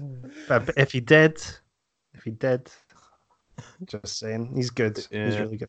He is. So Mike, talk us through the awards and who's going to win them. Oh shit! And for everyone you get correct, I'll buy you an Empire biscuit. Oh Uh, fuck! don't Why feel can I like get on in that? I'd, I'd prefer a beer. Uh, okay. I'll take the Empire biscuits, Stu. No, no, you're not getting any. It's a bit of You're a shame because I, Skave. I'm a bit I'm a bit disappointed because Paul Deduca is taking a uh, MSU Deepkin list on Sunday to the practice day, and I'm a bit. I think it's a bit of a shame he's not bringing it to the on the the the tournament because I think he'd do quite well with that. Um, it would be nice to have that variety A lot of it's unpainted. He won't. know, yeah. um, because I had that in my head. I forgot he was taking Skave, and I was like, oh, that'd be a good shout. I could see him winning the tournament on a list like that. Um, but a so that was one of my dark horses potential, but it wasn't really a dark horse because the horse had never been in the stable, let alone left the stable.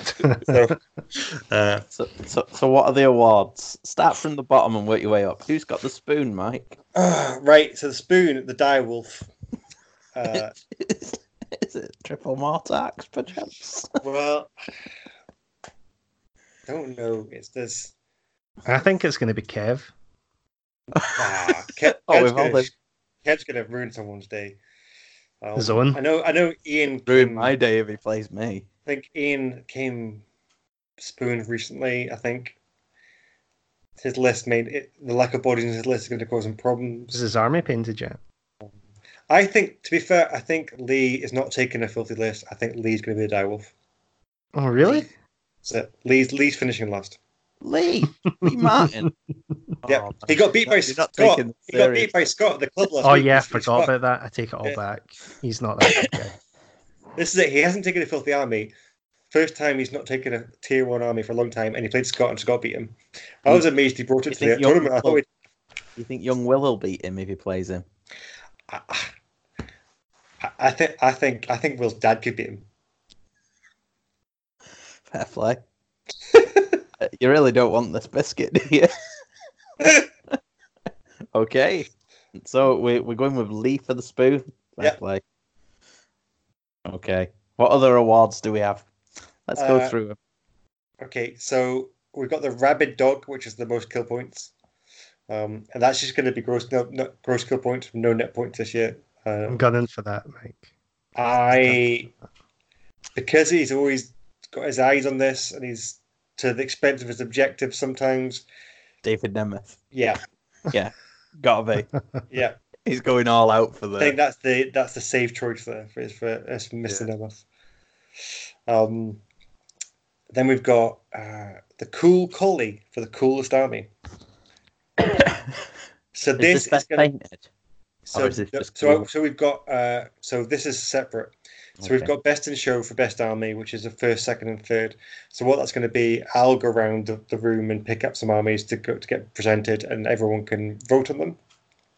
Cool Collie, I'm just going to give them free reign. They can vote for whatever they want for the coolest army, uh, but they can't vote for the, the same army for best in show and for coolest army. So basically, I'm saying for best painted army, I'll nominate some for, for folk to vote on, but for coolest army, they can decide what the word coolest means in this context and they can vote for whatever they want. Okay. Sounds good. So it's kind of hard to predict that without Yeah. really seeing. Um, Without seeing them, yeah. Yeah. Uh, same thing to an extent for best in show. I mean, Michael Hans is coming. You'd be a fool. You'd be a fool to bet against him. Yeah. He's, Uh, he's got it. Uh, Gary Marshall's army is always always also really nice. So um, Scott's, to be fair, Scott's uh, blister skin's quite nice looking. Yeah. Uh, uh, one of the, you know I think it's a good shot for coolest army. Have actually, you is- painted yours yet, Nathan? Hey, I've got a paint the award for my army. I should have done a Or for a greyish model. army. You should have done the greyest army, yeah. The Fifty grey Shades yeah, Grey. That's what it is, yeah. Uh, here's my bet. I'm, I'm going to give you. I'm going to give you a vote for coolest army. I'm going to go Grant Fraser. Yeah, it is a nice army, that. Yeah, I like his army. It looks good. Um, best. There's also loads of armies that coming that I've not seen. There's a few players I don't know and who have not seen their armies. So, but if I had to, I'm not going to bet against Hans for Han Solo for winning it again. No. Um, it'd be daft not to. Yeah. Uh, and then we've got uh, best sports. The good doggy. Oof. I'm going to go with yourself, Stuart. what with the triple mortar? Yeah, because you're going to get your ass handed to you several times over the weekend. So, but you'll take it with good grace. And I will do. I'm only there for the fun. Uh, If- I'm gonna try and get Curse of Years off every game against the the biggest the biggest unit they've got, and it'll never work because it's shit. I've been Curse of Years on telly. It never works, but it happened to me when I was on telly. Uh, oh well. Uh, and then we've got obviously the the kind of best in General Alliance, but I can't really be bothered talking about those. no. Um, Alpha Dog, the winner. It's very, very difficult to predict on a one day tournament because you just don't know what can happen. I think it'll be Andy. I I think, think Andy it's going to be do it again. difficult to beat those Fyreslayers. To I- take to take a thousand points off that list. Exactly. It's gonna be so 600 points and 520 inside of two units. Yeah, it's so difficult to take the points off that. But I'm going to go because he's a jammy bastard. He seems to get some good draws, and he's also a good player. He's also got the new filth. I'm saying John Craig. Mm. I'll need to read and see what his list does now. He's got a Hallowheart list with lots of a lot going on. It's got all the plus to cast shenanigans, doesn't It's It's got mo- it's got lo- loads of mortal wounds. It's I mean the, the thing is you it's very you, you can't pick for one day tournament because it's you just don't know because you don't even have to have that good list to win three in a one day tournament. You just have to good matchups. So it's kind of a fool's errand. There's a anyone from about ten to fifteen players I think could win it. Don't know what you guys think. Yeah, I think there's quite a lot in there. It'd be easier to tell once you see the round one draw. But yeah, I think you can only really safely predict who's capable of winning three games on the trot. And Well, then maybe, it all maybe comes we down should to come back to it in a second then. I think the reason I've gone for John, I'd like it'd be nice to see someone who's not won a tournament yet win it. And I think- well, I I'm think- gonna I, I'm gonna shock everybody and win it with triple Mortarchs. if I win a tournament with triple Mortarchs, I deserve an Empire biscuit. I I will buy you an Empire biscuit if you Thank win. you. I'll buy you an empire. Hey, An Empire army. I think Yeah. the British Empire is going cheap at this point, so you'll be right. Well, There's no British Empire anymore. Um, who do you who do you guys go? So the other, the other thing, John John's done really well recently. He's podiumed with his. Yeah. So I think it's his next goal is probably to win an event. I would have thought. So yeah. I'm Before going to he give a shot at this one. I don't know. He might have peaked. He might be on the slippery slope now. Oh yeah, he, he could crash. I mean, he could crash and burn. He could be crying by the game three. Don't get me wrong, but he could also win it. Yeah. I mean, I think it's it's a lot of bodies to chew through. Um, I think if he if he gets past the objectives and sits on them, it's going to be difficult to to get through. I, I just can't look past Andy. I, I, I just can't. There's just He's not that tall. You could see over him, honestly. but he does pose a, a sort of scary presence in his power pose. Like even when he was on the bottom tables at Warhammer World, was KO still like power stancing up on the table. You just can't deny the power. I mean, Andy. I mean, he, he came out. He hadn't played for like a year, and he turned up the last tournament with an army he'd never played before. And won it. Borrowed army. So he's he's in he's in the group who could win it without any shadow of a doubt. it depends um, on his first game. Um, Liam Yeah. could win it. He could he could cap his year Yeah. starting and ending with a win. He could easily win it with that list. Nathan could win it with that list. There is the one thing about what this three games and five games is such a different thing because five games you've got to really keep at it, whereas three games you can have a nice day. You can have a nice Yeah. day of draws and get away with it. So we'll see. Especially when secondaries give you so many points. The easier your games, the, I've gotta the read higher you're these going to place. secondaries. I'm going to read Yeah. them before the day. It'd be And cool. It'd be quite on the day. interesting to look at the strength of schedule in the top five. To be honest, Yeah. uh, on a three day, a three day, uh, three game tournament. Sorry. It's, it's it's the reason why you never try and make one day tournaments the most competitive thing because they're not. Yeah, they're not. So you try it. So my, my my goal is always trying to make it as fun fun day for everyone, but also keep it competitive enough. So, um, so we'll see. Should be a good day. I think it will be a really good day. I think it will. It will. I'm looking forward to it. Yes. Okay. Right then. So hit Night- us with the Time, draw. is that time to go? Is that time to finish? Is it? Uh, it's been a quick one actually. So, I mean, we could call it there and stop and try We and go do, yeah. live, but it'll all go wrong. I'm into Yeah. my. I don't know how many glasses of this stuff I've had now, and Well, I, I was that just going to say I need another a glass, so I wouldn't Okay. mind stopping there if you want. Well, do you want to have a little pause? Dramatic, well, dramatic pause, and Yeah. We- I we see. I, I topped up when you were worrying about something else earlier. So Yeah. Well, why don't we? Um, we will will edit. I'll actually do an edit. Um, fuck off, Mike, anyway. Mike. You you frequently say I'm going to edit this out, and then no, no. I'm kidding. Listen, it is He a says it in question. every episode. So, what what what segue piece of music should we put on whilst people urinate and pour drinks? uh, Werewolves of London by Warren Zevon. Is that real? Yes, Okay. you've never heard Werewolves of London? I don't know. I've never heard it either. I've never heard I'm not it as old in as you guys. I may have heard the music. Anyway, I shall I shall dig that out and um and we'll splice it in at this point.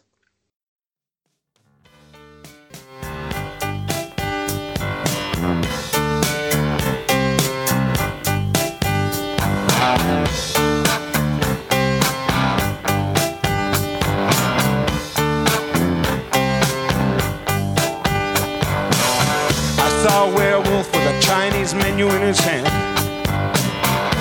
Walking through the streets of Soho in the rain. He was looking for the place called Lee Ho Fooks. Gonna get a big dish of beef chow mein.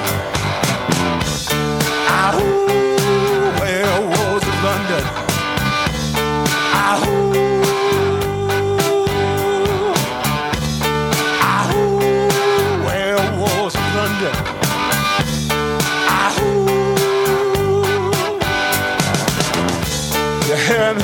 around your kitchen door.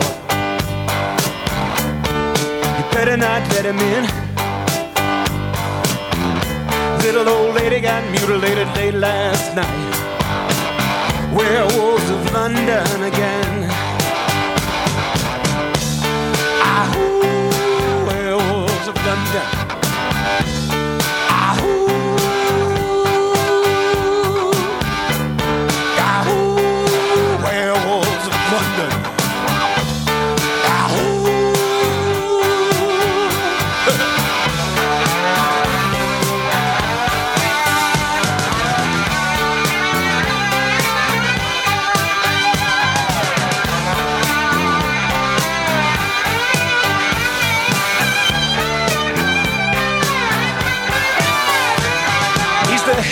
Hairy-handed gent who ran amok in Kent.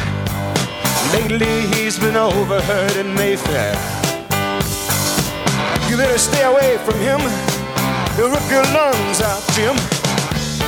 I'd like to meet his tailor.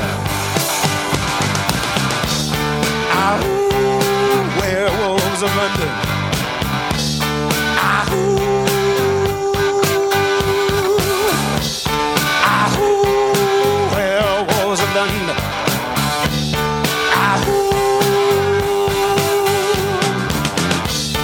I saw Lon Chaney walking with the Queen,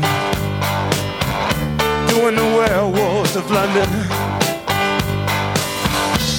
I saw Lon Chaney Jr. walking with the Queen, doing the werewolves of London. I saw a werewolf drinking a pina colada at Trader Vic's.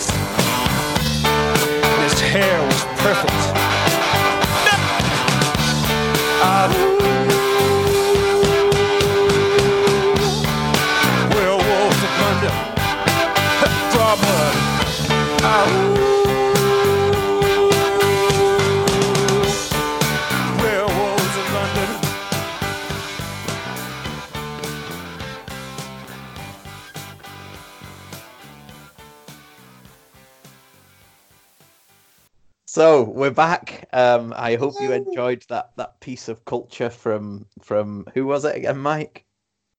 Warren Zevon. The Warren mighty Z- Zevon. Warren If you don't know Warren Zevon, you should um, fix yourselves. Yeah, I, I think everybody agrees that it was a quality piece of music.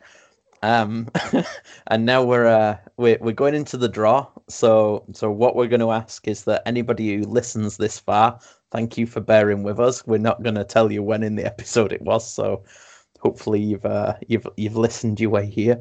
Don't tell your opponents. Don't tell anybody what the results are. Make them find it themselves. Let them earn it. So so thank you very much, and and thank you, Mike, for announcing it here. So Yeah, I tried. So I tried to do a, I tried to do a secret TTTO draw today, and then completely forgot that obviously everyone gets pinged a notification. So that didn't work. So, so I did three of those just to really put the cat amongst the pigeons, so people had no idea what was going on. That was entirely calculated. Um, funnily enough, so two of the hosts of this podcast got people who came up in those draws. Oh.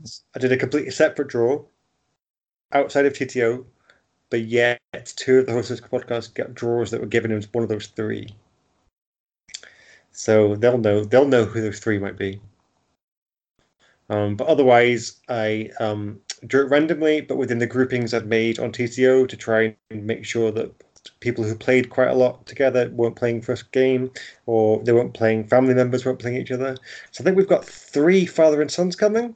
We've got the Marshalls, we've got the Pollocks, we've got the Martins, and we've got two brothers as well. So this is like a family-friendly event, guys. Yeah. I know, and a husband and wife. Wow. So All sectors are catered for. you know, and and we've got Nathan and Liam as well. That's a special friendship. I love Yeah, Liam. it's like the special relationship between um, Trump and Boris, really. It is, isn't it? yeah. Which one's which? I'm definitely Trump. Come on. Um, Grab- It's, it's, it's getting to it's getting to something where Trump's actually seen He's as a better better. human being than somebody else. jeez. His hair's Yeah. so Anyway, bad. we're, we're not political on this podcast. Anyway, so um, do you want me to do the draw then? Yes, do it, do it. Okay, so I'm going to start. There's a couple of grudges to start with. Oh, Uh, the first grudge, uh, this player was the most inept person at throwing down a grudge I've ever seen in my life. I think I had to make him do it five times before he offered a grudge that was acceptable to being allowed into a tournament. And then he plagiarized it. He did. So this is Mr. Craig Graham, oh, Craig. and he has grudged Mr. Michael Hands. Oh, So they already know they're playing together, and uh, it's going to be a quite a wet affair with not very many grudges going on at all because it's very poor. Um, now, two people who do know how to grudge is Mr. John Harper, and also uh, absent for a long time for the tournament scene, uh, a regular in eighth edition. It's been at a couple of ARS tournaments. Uh, uh, one of the last kings, Mr. Rich Payne. Welcome back, Rich. Yeah. So that's John Can't Harper and Rich Payne. Table Harper Last- inside of a turn. Yeah, John's got his time I saw engine. Uh, Rich is pushing a um, beast claw around. Last time I saw Richie, he he came, won a tournament, and left, and we didn't hear from him again for a long time. So he's he's another one who just steps in, wins a tournament, and then bows he's, and he's, had, he's had a lot of real life stuff going on, so uh, I can think imagine. Um, so he's Yeah, back but no, he's good. for a That's limited time only, probably. But it's it's great to have him back.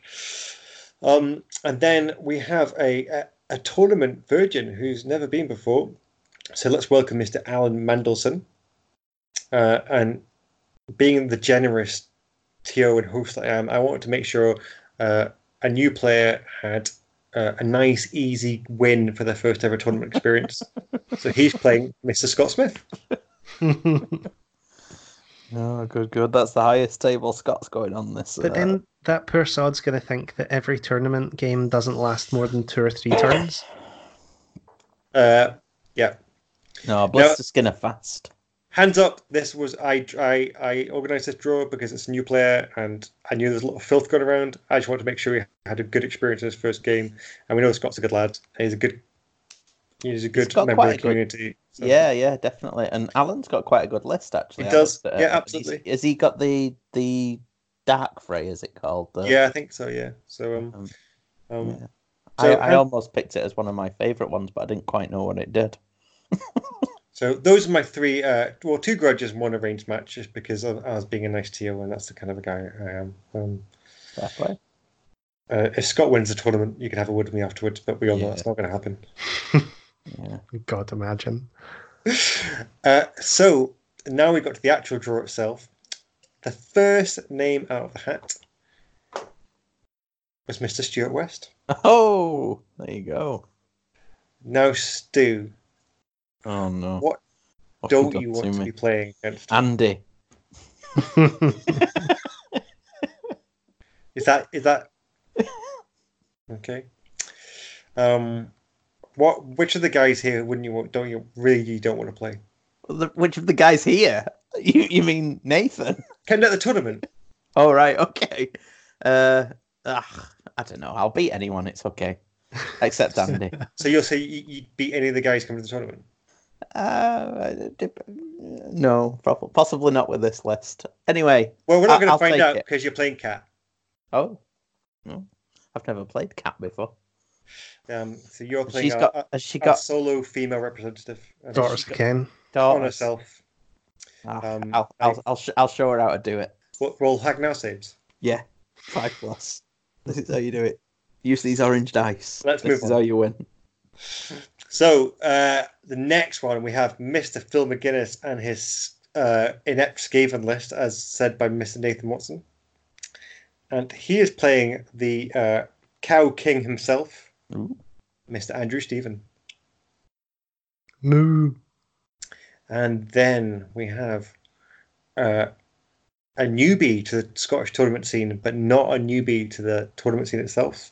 We have the monster hunter himself, Mr. Ian Spink, Ooh, he's coming to get some. and some he's going to get indeed because he's playing Mr. Liam Watt. Liam is going to be over the moon. They played at Facehammer, didn't they? Did he play Ian? No, he I played. think- He played Dan. I'm not sure if he played Ian or not. Oh, he? was it? I thought I thought he, play- he played against some of these Bonesplitterz. I thought it was. Maybe Ian he did. Maybe Yeah. he did. Then. Maybe he did. Yeah. But no, that'll be a good game. Yeah, that's. That was that came up. I was like, that's a great draw. It's nice to see that. Nice to have a big juicy um round one draw. And then we have so Ian with his Bonesplitterz and Liam with his dock, and then we've got uh, Chris White uh, with his Stormcast um, Skyborn Slayers. He's had out for a few tournaments now, so he knows knows what he's doing with them. And this is a nice match as well. He's playing Mr. Sean McKechnie and the Ooh. and the big ass dragon. Oh, nice. I wonder if the Stormcast will get it. Yeah, can can all those uh, paladins take down a dragon? Oh, We're surely gonna he's got out. he's got a load of what them monster hunting. He's got the. Monster Hunter ones, Yeah. yeah, the He's got Protectors. ten of them, I think. Yeah. And then we have uh, uh, the true agent of change, Mr. Gary Stephen, uh, with a really quite cool um. Uh, It's the Flamer Essentialist, list, isn't it? The it? Flamer list, yeah. And he's playing the, as predicted by me, coolest army, Mr. Grant Fraser. Oh, That could be a cool game. Lots of magic kicking around Yeah. in that one. He's got uh, Grant's got the Grand Convocation in the Stormcast Mhm. list. Um. Oh, there's another juicy one coming up. Mr. John Bayliss is going to be playing Mr. Ross Joyce. Ooh, oh. What's that's a good game. Ross has got Tyrants of Blood, four Yeah. Bloodthirsters, That's a Khorne. Uh, no, it's not Khorne off. It's a Skaven. Skaven. Mm. The only downside for Ross is that John knows exactly how Ross's list works. And Ross Yeah. has never played a game with it. That's also true. and he's Ross. Yeah. I'll, I'll see you game two, Ross.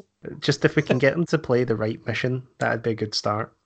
Yeah, that would be a good start. Yeah. Um, then we've got uh, my dark horse for the Alpha Dog is John Craig, and he is playing John Connolly, Ooh, Skaven. Skaven. Six Jezzails, six Storm Fiends. Yeah. Now John's going to outdrop him, so he's going to be able to get his buffs and his spells off, but we'll see how that works out for him. Ooh, and this is a uh, a rematch from round one from Howling last year. Does this all go well for Mr. Andy Curry, who's going to be playing Kevlo? oh, fuck, it's the same Oh, again. Kev. Yeah, It's on the plus shooting side- list again. On the plus side, Kev can't fall over and kill kill eight uh, evocators and some Sylvaneth wood this Oh, time. yeah, that's what it was. He had his evocators last time, didn't he? That's what it So was. it's Kevin is a shootcast versus Andy and uh, Gotrek and friends. Uh, I think that's probably going to be a bit rough for Kev, but um, Yeah. we'll see. Uh, ooh, this is nice. And then we've got uh, a dark, fantastic Marshall himself playing against the young pretender Will Pollock. Oh, That'll be a good game. Yeah, yeah, I like well. I like well, that. Will's played his son enough times. Yeah. There's lot, there's plenty of back- back chat going between Will and Dan on the. uh, Yeah, there's a bit of smack. They're playing each other the night before, aren't they? They Yeah. are, yeah. So, so we could get a double Marshal. Yeah, he could take both both scalps. There you go, Will. That's your objective for the weekend. A brace of Marshall skulls. A mix of Marshals. And then we have uh, Mr. Phil King, and he has got the Anvilgard Cities of Sigmar army, uh, which I have no idea what it does. But um, one man here is going to find out is Mr. Nathan Watson. Oh, God. I need to read Ah, you love now. soup. You love soup. oh, that'll be an interesting morning. Oh, come on. It's not Think personal. positive- His his list isn't really soup. I had a look at it. You're the um, voice of there. hobby. You're the voice of the hobby. I'm the voice of hobby. I can't even paint my fucking army. What do you mean I'm the voice of hobby? He's, he's the voice of misery, is what he is. I am. Oh, having a child's turned you into a right It has. I'm a, Biatch. I'm a right Does that? That's what that's what lack of sleep does to you. Yeah, I know. We did one. Here, he slept for nine hours last night. Fuck Oh, off. shit. Yep, Oh, no, that's the first time. Nine Fuck hours. He's lulling you in so that when you have the second one, it can fuck you. And then I don't think I, I don't think Ada, I don't think Ada slept for nine hours until she was two. No. no. Fucking hell. We woke up to check he was still breathing like four times. like, why are you not waking up? But yeah, I'll be well rested, obviously, for this Cities of Sigmar pish. Oh, come on. You'll be... Who's Phil? Oh, his his list his list actually looks quite cool. He's it's all dark elves. Yeah, Nice. He's got yeah. two two of the, the dark Alpha elf Guard's very much in the Dark Elf city, isn't it? Oh Anvilgard. Yeah, Yeah. two dragons on a hero Themed. mission. I liked it. Who's Phil anyway? I don't think I've met Phil ever. Is he not related to Paul? Uh, I'm not sure. I, I don't know. I've not met. He's been. He's played at a few tournaments, but I I- don't think I've I've met. got a funny feeling it's Paul's brother-in-law or something. Excuse me if I'm like massively. Yeah, no. I I think, you think might he be right. is. Yeah, no, Yeah. I think you're right. Yeah, yeah, that's right. Mm. Um, Anyway, unlucky for some. Although it's table 13 and it's uh, Nathan. right. Are Is you it writing, It's that's- Skaven. are you writing this down? Skaven? That's good. Small. Yeah, yeah, yeah. I'm writing it down. Yeah. Skaven number. So, anyway, we have the next man is a man who's who's uh His spirit has been broken. His spirits have been broken, Oh, here he is.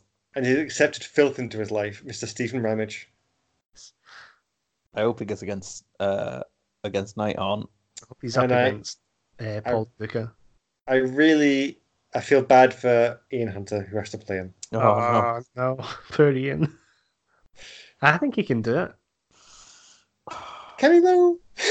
With one character. Although, what's he got? Double Bell and fail, fail all the spells. A Death Frenzy, yeah. oh my god. So, uh, two lovely gents. Um, one man is, I've got a horrible list, and one man deserves to win. yeah. Oh well. And next up, we've got a Davidoff, Ooh. not a David Hasselhoff. oh, I like that. That's made my night.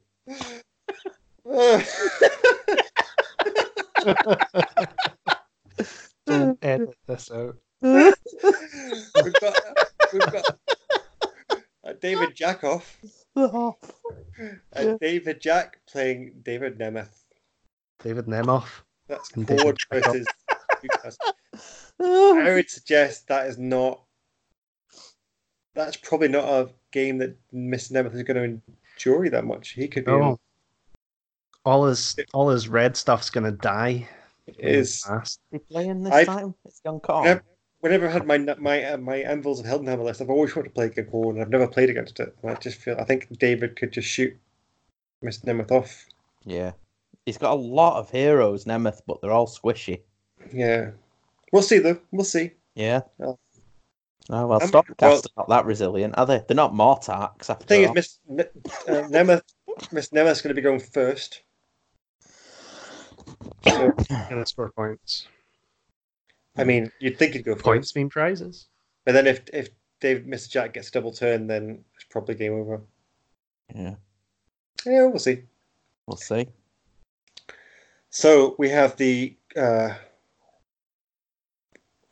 objectively the best player coming, the best list coming is um, the uh, Big Waaagh himself, Mr. Johnny Ford, playing Mr. Graham Davidson. Oh, Oh, his new Legion of death. Blood. Yeah, I think that's His quite first cool. outing, isn't That's it? a, that's going to be a punch 'em up, isn't it? Yeah, that's going to be a good game, I think. Is Johnny quite got sure. Gordrakk? Yeah, he's Yeah, got Roderick he and has, the Big yeah. Waaagh. Yeah. So, Yeah. uh, yeah, I'd maybe slightly favour the Johnny in that one, but Yeah. um, we'll see. Gordrakk in your face, turn one. Yeah. Ouch. Yeah, but Gordrakk sitting on an objective, you can ignore him, I suppose. Oh, you don't put him in the objective. Well, uh, maybe no. The next one's quite a juicy one as well. We've got uh, the Bazooka Daduka himself Oh, oh, the the man, the Playing- legend. playing the face uh. Mr. Adam Martin. That's Skaven versus Bonesplitterz. Ooh, That's a that's a tough one to call. That's Yeah. Actually, yeah. Mm. definitely. although Paul has a deceiver. I don't know if uh, Adam's actually got any shooters. I've not looked at his list. I don't think he does. He's got pigs, Yeah. hasn't he? Let me double check. He's got a unit of twenty pigs, which is weird, but they've got those they've got the two inch reach stickers. But I think Yeah. there's like a way you can get them up to like a two plus save or something Yeah, stupid. something Like, mad like that. He was he was he's he was talking about that in the practice stage chat. There's lots of things you can do with it. How many storm fiends does Daduka have, though? Nine. nine. But the- There's no one thing pigs that- left. The one thing that Duke, Duke doesn't have because he doesn't approve of it, which he might regret in this matchup, he doesn't have Death Frenzy. Mm. He doesn't have death frenzy, No, he doesn't like it. but he has monks. Yep. Okay. So, you know, it's a curious thing Alright. for a Skaven player to take a stand. But you know, He's fighting left-handed. He's okay. yeah. He's one guy that probably could fight left handed and be Yeah. okay. Yeah, still get through. Still get through us all. Uh, on the next table, we've got some really quite pleasing symmetry. We've got uh, Mr. Dan Marshall playing Gary Pollock. that is hilarious. Oh man, My really? dad will beat your dad Warhammer. No, I think it was it Northern was it Northern Invasion where there was a dad off. I think Gary and uh, Gary and Gary played each other. Did Gary win? Uh, Gary definitely won, yeah. Good. Uh, So um, that's going to be that's quite cool. That that both the sons are playing the fathers. I, I could beat your dad up. Yeah. I smashed your dad. I smashed your dad, and now we're fighting each other. They're both going to beat the other one's dad and then fight each other game two. And then one of them's going to go top table game three. It's going to be great. That'd be amazing. I am fixing that drawer right now. That drawer is getting. Wait, what? Um. Anyway, three to go. Next, we've got Spadge, Mr. Lyndon Sinclair. Here he is. He's going to be playing What meta? Jack Carruthers. Oh, Stormcast. Yes, he does. What has he got again? He's got the. He's got. Uh, got I, I Celestial Vindicators, doesn't he? yeah, I Yeah. played against him at the um at the Renegade thing. Yeah, I don't think he's got much shooting. So No, if Spadge's got half an idea what he's doing, I think that's going to be very difficult for Jack. I think it is because Stormcast heroes aren't known for the resilience. And he can't really attack. I don't know what's Spadge's list again. How many? He's got he's got a keeper and he's he's got the He's only he's got got one keeper. one keeper and then he's got the big Shalaxi thing. Is it called Shalaxi? Silsk, Silsk, I don't remember. Celeste. Celeste. Whichever one it is. Hmm. It's another kipper. It's the named kipper, isn't it? Oh, oh, right. Okay, he's got. So he's uh, got double kipper. Oh one yeah, for. Shalaxi, yeah. Del- yeah, okay, yeah. Yeah, I, I think it's going to be very difficult for Jack. I mean, he's got four fulminators, I think. So you know, if he gets a good shooting range of them, he could. I think he's he's needing, as so many opponents slash do. I think he needs a, a one being rolled on a locus to Yeah. to have a chance in that game. I may be wrong. I hope I'm wrong because no one likes Slaanesh. We like yeah, but everyone likes Spadge though. Yeah, we like Spadge, but Yeah. he's taken Slaanesh, so He's he's, the not doing himself father of puppies. The father of puppies is taking weird sex puppies to a tournament. So Speaking of which, so he qualified for the Masters last year. Where is he? Has he got? Is he in the mix this year? I think he has to win. Does he? If he wins, I think he's in. He's the only If he wins player. the event, he's in. He's the only hmm. Slaanesh player, so he's given himself a great chance. If John, if Johnny finishes in like the top five, no, I think maybe even less than that, the top eight, I think he qualifies. Right, shut up because that means he overtakes me probably. No, No, I'm- he wouldn't I'm overtake gonna- you. Well, I've got to, I've got to come thirteenth or higher to improve my standing, and with three more attacks, if I come thirteenth or higher, I want more than one Empire biscuit. Right. I'm just. I'm just trying to find the rankings. I know there's two more tables to go, but let's let's just call It's it. a okay. This pause. is this is a dramatic pause to find out if we're going to have uh, double Orkney again at the the Masters. It's important. It, uh, I think it's important to the, the DNA of this podcast. I Why think it's not showing up? It's not showing me it. My WhatsApp search is not going very well. Mhm. Where's Scott when you need him? Uh, he's messaging asking how the podcast's going. Tell him to send us the rankings. Scott, I think I've can got you to- dial in? Uh, it's not my messages. Uh, This might be the Six Nations one, but That's not good enough. what's Badger's actual name? Linden. Linden. Yeah, yeah. He's 'Cause twenty. This is live. on the purple one. 149.63. Has he been to an event down south? No, An international event? No. So he's got he's got 149 points. And what's his lowest score? Uh, it was pretty low. yeah, th- if that's uh, three events, it will be. Um, I don't know. It's not in this WhatsApp group. So he's got he's got a swing at it. Yeah, yeah, yeah. I think if I think He's if in the twenties. Yeah, he's in the twenties. Um, if there's one or two people who don't go, who qualify, and he gets, I don't know, top five, I think he's probably safe. He'll probably overtake me and bump me out. Now that Wow. would be. I think we'd all like to see that. Yeah, I'll sell him. My, if you could do that, you get your Empire biscuit, mate. I'll If sell him- Johnny, I'll sell him my room. That's hubris right there, son. Johnny gets in, it'll be funny because when he was asking permission to um, go to the Howling, he was round at my house visiting to see the baby with his wife and two kids, and uh, I was saying like if you if you do well at the Howling, you'll qualify to the Masters, and like shh, I've not I've not said to her yet. And uh, he ended Yeah, up if you do that. well at the Masters, you can go to Dublin. Oh no, where is it? Belfast. Yeah. Or to Luxembourg. yes. So we've only got two tables left and four players. So we have Mr. Martin Swaffield Oh, with Gotrek and the Waves, which is a quite a brutal list, I think. it is. It What is. do you think? What do you think about that, his list, Nathan?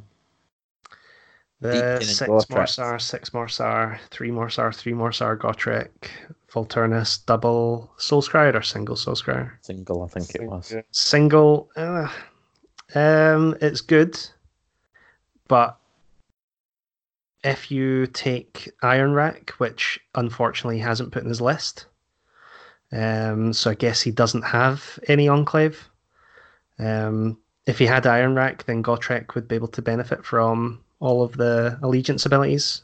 This is where he's he's screaming to the podcast, going, "Shit! Shit! I forgot to put it on my list! Shit!" I actually meant to send you a message. That's quite bad. I was looking at the lists uh, yesterday and noticed it, so that's my fault. Um, here- but here's what yeah, you do. he- I, I assume he'll have Ionrach. Here's what Um, we're gonna do, okay? It's Friday night. The podcasting up tonight. If he messages me by midday tomorrow, he can change it. Okay, I'll send him a WhatsApp just now. No, but no, no. That means he's got to listen. No, no. He's got to listen to the podcast.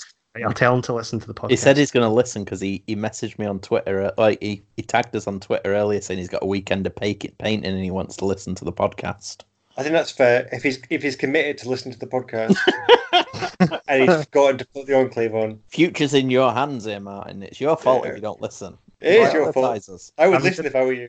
And I'm who's he gonna going to play he's got- round one with or Yeah, without his iron basket or whatever it is? Well, I mean, you say round one, he might get a turn or two. He's going to play Mr. JP Gannis. if he's lucky. right now, that is a really interesting matchup now because JP's got the Legion of Grief. Good grief. Yeah. Mm-hmm.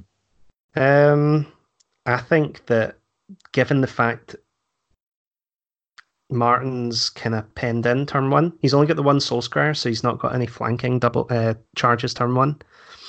Um, his only saving grace is the fact that Gotrek can get on an objective, and JP's gonna have to sacrifice a lot of stuff to get him off. That's Yeah. a close game. I would like to watch that game. Um, um, a lot of these games I'm going to be excited to watch. Mm, Um, I'm glad it's quite be quite nice to be watching. it's a shame it won't get past turn two though. I mean, that's generous. nah, if he, if he's got Ionrach, then you can do some pretty good, interesting things with Gotrek. He'll uh, turn one, he'll have cover. So as he runs onto that objective, in turn Jesus one, Christ. he's going to have a, a two up save. Uh, turn two, he gets run in charge, so he's then going to be able to to leg it ten inches forward and then make a charge move. And turn three, he gets to fight first. So he gets to fight first, then fight again at the end of the combat phase. It's uh, it's pretty cool. It's a Excellent. decent amount of synergy. And then the eels can all get buffed attacks from Volturnus in turn three as well. If they can get to turn three, if JP lets them get to turn three, then Martin can do a lot of damage. I mean, I'm going to be standing next to JP the whole tournament. Let's face it, with, with my hand on my You'd watch. love that. Yeah. I mean, in fairness, I, I, I should really be standing mis- next to Bayliss at the same time. Um, 'cause, you know, obviously we don't, you know, we don't pick sides on this podcast. No, no, never. Um, so there is one more table to come, and do you guys? Can you guys think who it's going to be? No. I've lost track of who's. No. So we have a former podcast host himself, Mr. James Chalmers. Oh yeah, Chalmers. Chalmers with the Rogue Idol. And the Splitters. um, playing the uh, ponytailed number one himself, Mr. Lee Martin. Oh, holy! That'll be a good game. How did we forget? Yeah, I think that's going to be a game as well. I think the Lee and his Tempest Eye versus the uh, Ice Between your Boat and, and the Rogue good. Idol. So um, I, I like that. There's some good matchups there. Mm. Can I spot? uh, uh, sure. Who do you want to you swap with? Um, Got to swap with me. who have you got? Cat. Fuck that. Uh, that's daughters. No chance. I want to swap with uh, with Liam. I want Just to take play what Ian you've Spring. got. Just take what you've got. Earn it. Earn the next match. Okay. I've just What- bought okay. some scenery dice. What Ugh, in this makes me round? shudder. Again, in uh, place of Arcane Power, what would you have liked to have played against? Both I just didn't want to play Places of Arcane Power, but um, no, I stand by that. I'd like to have played Ian Spink. I think that would have been not because I think it would be a one-sided game. Quite the opposite. I think it would be a really close game. The speed in those Boarboys is uh, really cool, Hmm. and I've been writing Bonesplitterz lists for a few days now, so I'd like to pick his brain on a few things. I'm actually in a WhatsApp ch- chat with him, uh, and he's been talking about his list. It's really cool. nice. Mm. Well, no, that was good. I'm looking forward to it. Um, And now Yeah. you've got now you've got your Rumble draws. How do you guys think about your chances? I'm going to have a look at the list now while you tell me about your chances. Well, my chances are, are really quite poor. No, no, I mean Nathan. Sorry.